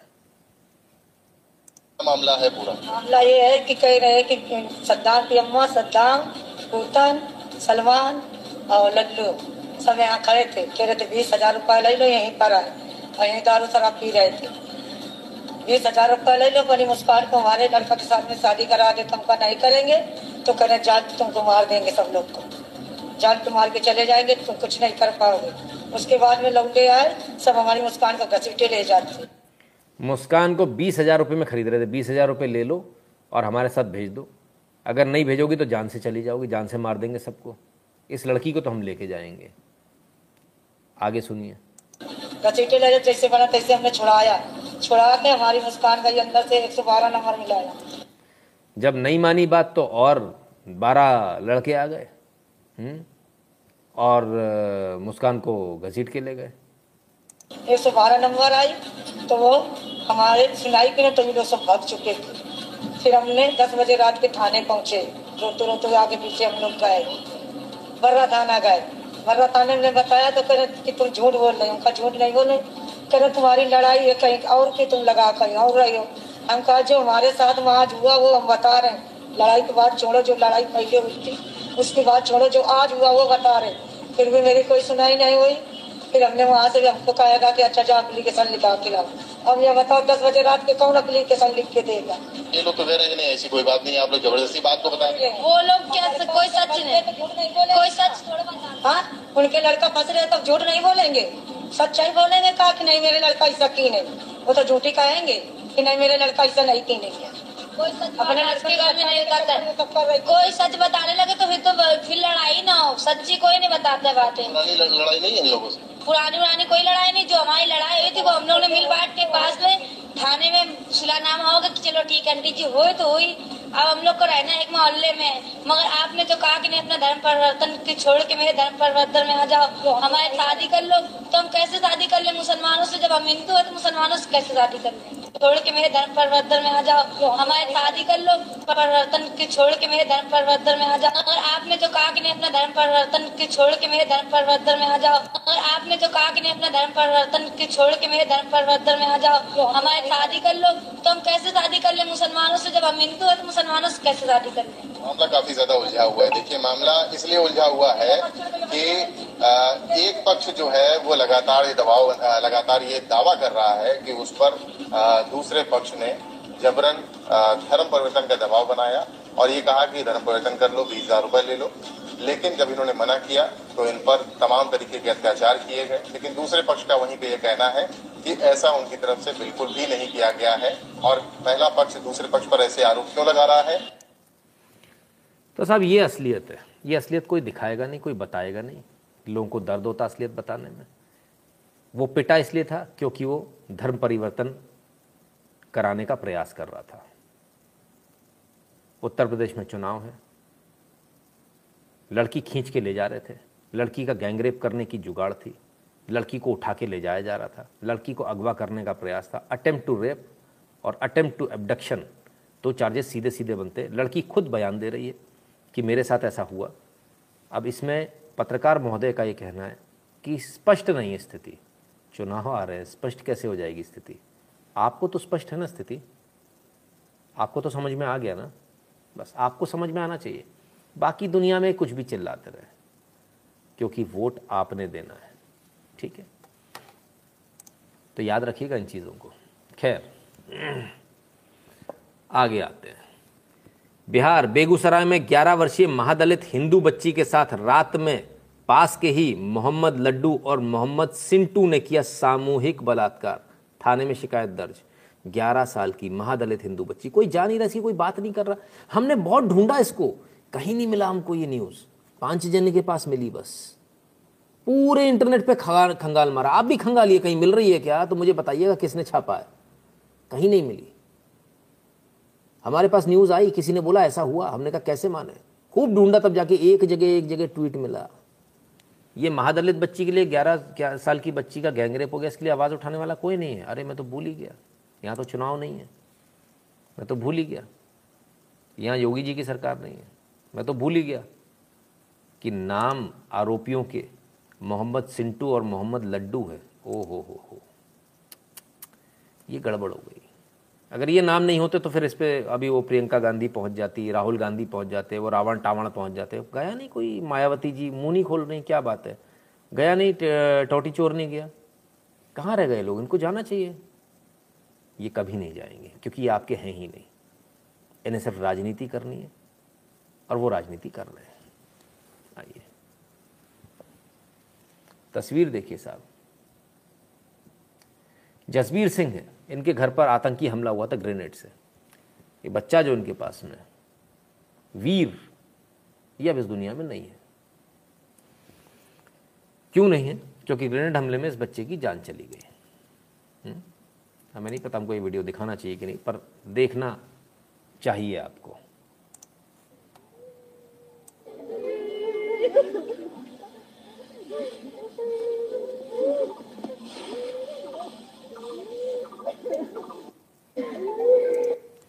तो साहब, ये बच्चा अब इस दुनिया में नहीं है। तीन चार साल का बच्चा था, छोटा बच्चा। इसको भी आतंकवादियों ने नहीं छोड़ा। लोग कहते हैं नितिन शुक्ला, आप नफ़रत फैलाते हो। हम नफ़रत नहीं फैलाते, सर। हम न्यूज़ दिखाते हैं। नफ़रत कौन फैलाता? आज मैं ये बताता हूँ। जो लोग मुझे फ़ोन करते हैं, मैं उनको भी बताता हूँ नफ़रत कौन फैलाता है। आज आप आँख खोल कर देखिए नफ़रत कौन फैलाता है। जब इस बच्चे की पोस्ट डली कि ये बच्चा नहीं रहा, तब ज़रा देखिए इंसानियत कैसे निकल कर आई है? ये इंसानियत है इनकी। फ़ारूक चौहान, वाह, मुश्ताक मलिक वेरी गुड ठीक है? करम, हुसैन, राजोजी, राजौरी पुंछ, जिंदाबाद go BJP go Mohammad Ashfaq good news Mohammad Tariq Malik thanks target BJP Sajar Lone, एक पाँच साल के बच्चे की डेथ हो गई। साहिल चौधरी चौधरी चौधरी, हा हा हा। और आइए। अमर यार, good shot. Mushtaq Malik, good shot. Naseer Mir, nice shot. Abid Koka congrats जान जान वॉट अ शॉट ये इनकी स्थिति है। जो हमको फ़ोन करते हैं, जो हमको बोलते हैं, नफ़रत। तो भाई, नफ़रत देख लो कौन कर रहा है। आतंकवाद कौन है? कौन बम फोड़ रहा है? आप खुद देख लीजिए, हमसे मत कहिए। आपके सामने, हमारा काम है आपको सच दिखाना। आप सच देखना नहीं चाह रहे, इसमें हम क्या करें? अब कोई कमेंट करेगा आके कि ये गलत है? कोई नहीं करेगा। इनको आप इंसान मानते हो? मैं नहीं मानता। मेरी नज़र में ये लोग इंसान नहीं है। इनके साथ जो सुलूक किया जाए, वो कम है। लेकिन इसके बावजूद, हिम्मत देखिए साहब, हिम्मत देखिए। किसने मारा? कौन कह रहा है, बहुत अच्छा किया मारकर। और अब कह क्या रहे हैं? इसे बोलते हैं, बॉस, इसे बोलते हैं नरेटिव सेट करना। आओ। हिंदू आतंकवादी मुर्दाबाद। हिंदू आतंकवादी मुर्दाबाद। बजरंग दल मुर्दाबाद। हिंदू आतंकवादी मुर्दाबाद। हिंदू आतंकवादी मुर्दाबाद। कानपुर में नारे लग रहे हैं। किस लिए? वो जो लड़की को खचोड़ के खींच कर ले जा रहे थे बारह लोग, जो उसका गैंगरेप करना चाह रहे थे, तालिबानी स्टाइल में, कि हम उसके कपड़े उतार के फिर उसको छोड़ देंगे और सब बारी बारी से गैंगरेप करेंगे, नोच खसोट खसोट कर। वो जो तालिबानी काम नहीं कर पाए, उस पर जो बजरंग दल वालों ने पकड़ लिया, इसका ये रोष निकल रहा है। नरेटिव सेट करना नहीं कितनी अच्छी तरह से आता। पहले उन्होंने कोई एक चीज़ पकड़ी, उसके आधार पर एक किया। पागलों की तरह जाके उल्टे सीधे नारे नहीं लगाए? टटुए, टाटे टाइंटे ये पागलपंथी के नारे नहीं लगाए जो उल्टा ही हमारे ऊपर पड़ जाए? नरेटिव सेट करना सीखिए आप इनसे। बच्चा मार दिया, चौड़े में वाह वाही कर रहे हैं, और गाली भी आप ही को दी जा रही है। और आप करते कुछ नहीं, कर कुछ नहीं पाए, नारे लगाने पहुँच गए, और अपने आप को बदनाम करा लिया। वेरी गुड बहुत बढ़िया। बहुत समझदारी काम किया, क्योंकि हम तो कट्टर वाले हैं। हमको तो कट्टरपन आता है। ऐसा कर देंगे, कर कुछ नहीं पाओगे। उल्टे सीधे नारे लगा के खुद बदनाम होगे, दुनिया को बदनाम करोगे। वही किया। बहुत बढ़िया, बधाई। करो कुछ तो अच्छी बात है। तो तो समझ में भी आए। तब तो कोई समर्थन में भी निकले। खैर, क्या बताएँ? स्थिति सिर्फ़ यहाँ तक इतनी खराब नहीं है। और देखिए, आइए। नियाज ने बिरयानी के एड में लगाई हिंदू संत की फ़ोटो। बढ़ते तनाव के बीच कर्नाटका ने इस शहर में बंद किए गए सारे होटल। सारे होटल बंद कर दिए। क्यों? नियाज। और नियाज क्या कह रहे हैं? गुरुजी आफ्टर टेकिंग निया आफ्टर टेस्टिंग नियाज, बिरयानी बनाते हैं। बलिदान देना होगा। उसकी जगह बिरयानी देना होगा। वेरी गुड बहुत बढ़िया। तो मतलब बिरयानी खाएँगे अब गुरुजी। पोस्टर के कारण हिंसा की आशंका। बिल्कुल हिंसा की आशंका होगी। क्यों नहीं होगी? हम्म? आइए और देखिए। ट्विटर हैंडल से ट्वीट पोस्ट भी डाली गई फेसबुक पर। Our biryani to all biryanis, अहम ब्रह्मास्मि, I am divine. Very good. ये लिखेगा ये नियाज। हम्म? ये लिखेगा Niyaz group of restaurants and takeaways Kittur associates. ये अभी तक बरकरार है। साबुत है। बड़ी शर्म की बात है। ऐसे लोगों के साथ क्या करना चाहिए भाई? हुँ? ये चला रहे ग्रुप ऑफ़ रेस्टोरेंट्स और आप इनके जाके खाते हो। अरे बेशर्मो अरे बेशर्मो। क्या बोलूँगा? खुद ही समझ जाओ, सारी गालियाँ खुद ही समझ लो। मुझे कुछ कहने की आवश्यकता नहीं है। ठीक है? हज हाउस के बारे में किसी ने सवाल पूछा था। मैंने कहा, सर, आएगा हज हाउस, थोड़ा लेट आएगा। वो सज्जन अभी तक यहाँ है हज हाउस वाले। अपन हज हाउस की बात करें या स्किप कर दें? हुँ? चलिए, मैं समझता हूँ, बात तो कर ही लेते हैं। चलिए यस हैं। चलिए, ठीक है। दिल्ली हज हाउस डिस्प्यूट पिछले तेरह साल से धधक रही विरोध की चिंगारी। पूर्व सीएम शीला दीक्षित ने किया था शिलान्यास। अब जरा इस पूरे मैटर को समझ लीजिए हज हाउस क्या बला है। ठीक है? ये जो हज हाउस का जो पूरा मैटर चल रहा है ये मैटर इसलिए चल रहा है क्योंकि हज हाउस बनाने की जो ज़मीन है वो आज से आ, आ, दो आ, मतलब सेक्टर 22 में है और तकरीबन 5000 वर्ग फीट की ज़मीन है। ये ज़मीन जो ली गई थी ये गाँव वालों से कहकर ली गई थी कि विकास करेंगे हम इसका। ये शीला दीक्षित के समय ली गई थी 2008 में शीला दीक्षित ने डीडीए से ये डी ये ज़मीन पहले डीडीए ने एक्वायर करी कि हम विकास करेंगे दिल्ली डेवलपमेंट अथॉरिटी ने। ठीक है? कि हम इसका विकास करेंगे।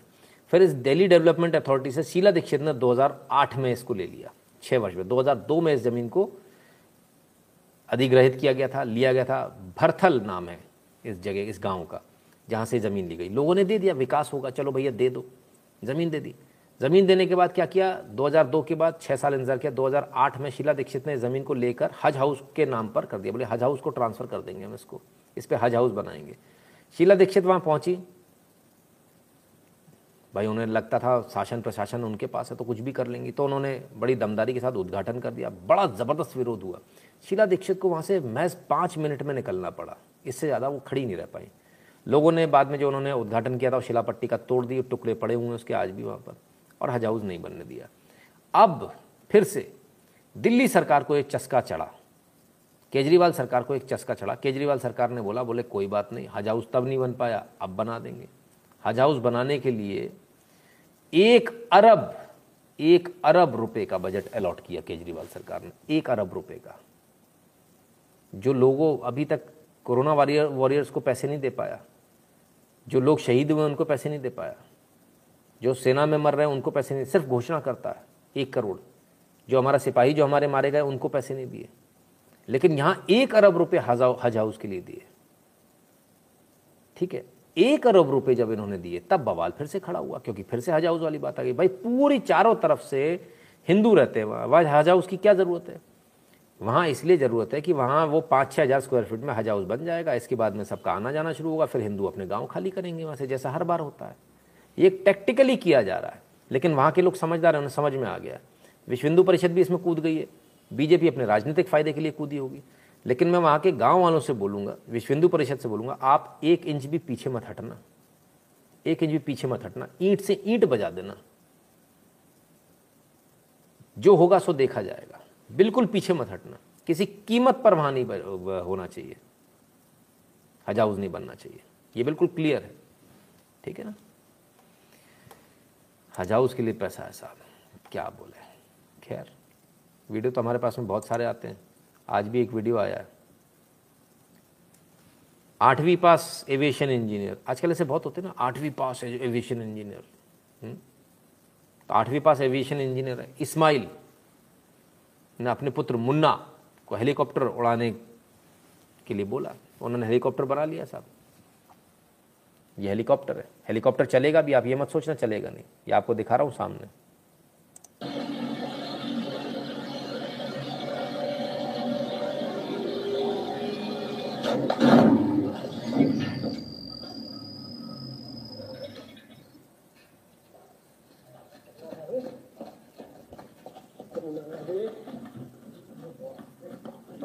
मुन्ना गया। मुन्ना का इंतकाल हो गया इसमें। ठीक है ना? ये पीछे से उड़ा, ये निकलेगा पहले, और ये सीधे, ये यहाँ आके हिट किया। खेल खत्म। नहीं हंसने की बात नहीं है, ये बड़े दुख की बात है। ये बड़े दुख की बात है, और इससे सबको सबक लेना चाहिए, सबको सबक लेना चाहिए। इस प्रकार के एक्सपेरिमेंट जो हम लोग घर पर करने का प्रयास करते हैं, बिल्कुल कतई ना करें। कोई गैस से गाड़ी चला रहा है, कोई कुछ कर रहा है, कोई कुछ कर रहा है, जान चली जाएगी। इसीलिए इंजीनियरिंग की जाती है। इसीलिए कॉलेज में दाखिला लिया जाता है कॉलेज में इसलिए पढ़ने भेजा जाता है। वहाँ ये सारे प्रिकॉशन सिखाए जाते हैं। अगर ये कॉलेज में पढ़ा होता तो इसका आज ये हाल नहीं होता।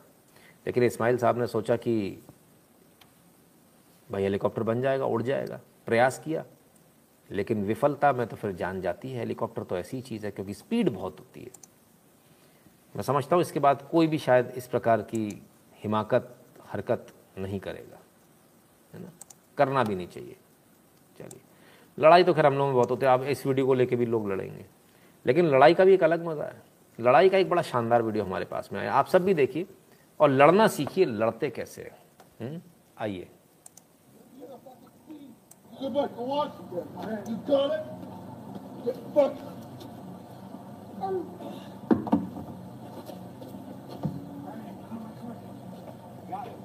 you done? Are you done? I'm done.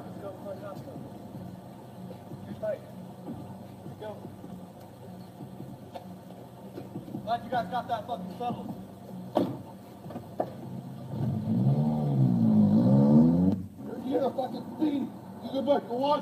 ये मारे घुसे दैत दनादन दैत दनादन दैत दनादन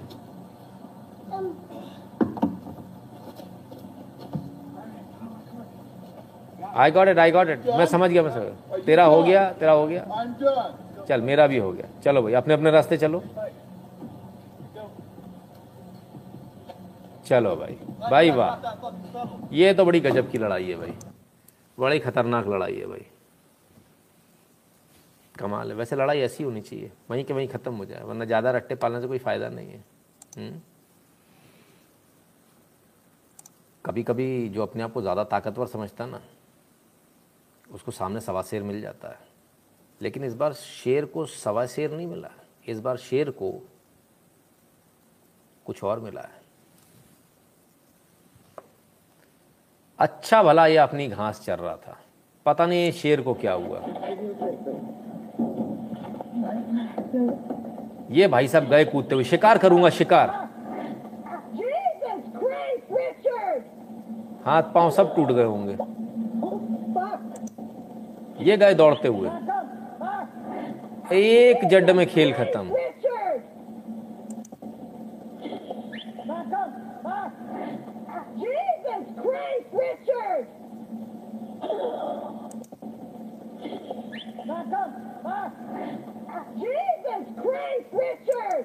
क्या सबक मिलता है इससे?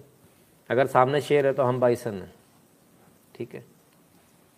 कभी अपने आप को कमज़ोर नहीं समझना चाहिए, कभी ये नहीं सोचना चाहिए, अरे, शेर आ गया, बवाल हो गया, ऐसा हो गया, वैसा हो गया।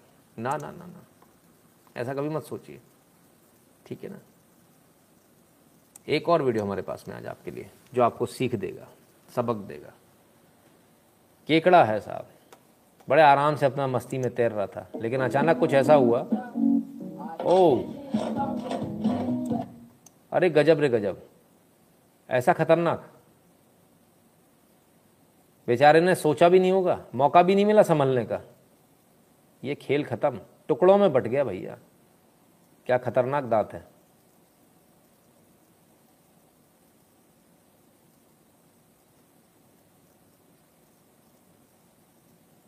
पोटर फ़िश, अरे वाह, फ़िश के बड़े जानकार हो साहब आप, गोस्वामी जी। हम्म। तो कभी अपने आप को कमज़ोर ना समझे, कभी कोई अपने आप को इनविंसिबल ना समझे। तमाम सारी चीज़ें। शेर तो पीएम हाउस में रहता है, किसी ने बोला, नहीं साहब, शेर तो बाहर रहता है। ये कहता मैं शेर हूँ। ऑपोजिशन में बैठता है, जिसका ट्विटर अकाउंट बंद हो गया है है ना? और रोज़ उनके साथ यही होता है, रोज़ जाते हैं। और बाईसा ने एक छप्पन इंच वाले के लिए क्या बोला था? क्या बोला था? उत्तर प्रदेश में किसी नेता ने बोला था, छप्पन इंच तो हमारे यहाँ भैंसे का सीना होता है। ऐसे ही बोला था ना। कनेक्ट हो गया, कोई दिक्कत तो नहीं है, ठीक है? यदि आपको हमारा एनालिसिस पसंद आता है, अगर आपको हमारे वीडियो पसंद आता है तो eight double seven zero seven two zero one nine six इस पर गूगल पे पेटीएम फ़ोन पे से अपना रिचार्ज कराना ना भूलें, अपनी फ़ीस देना ना भूलें।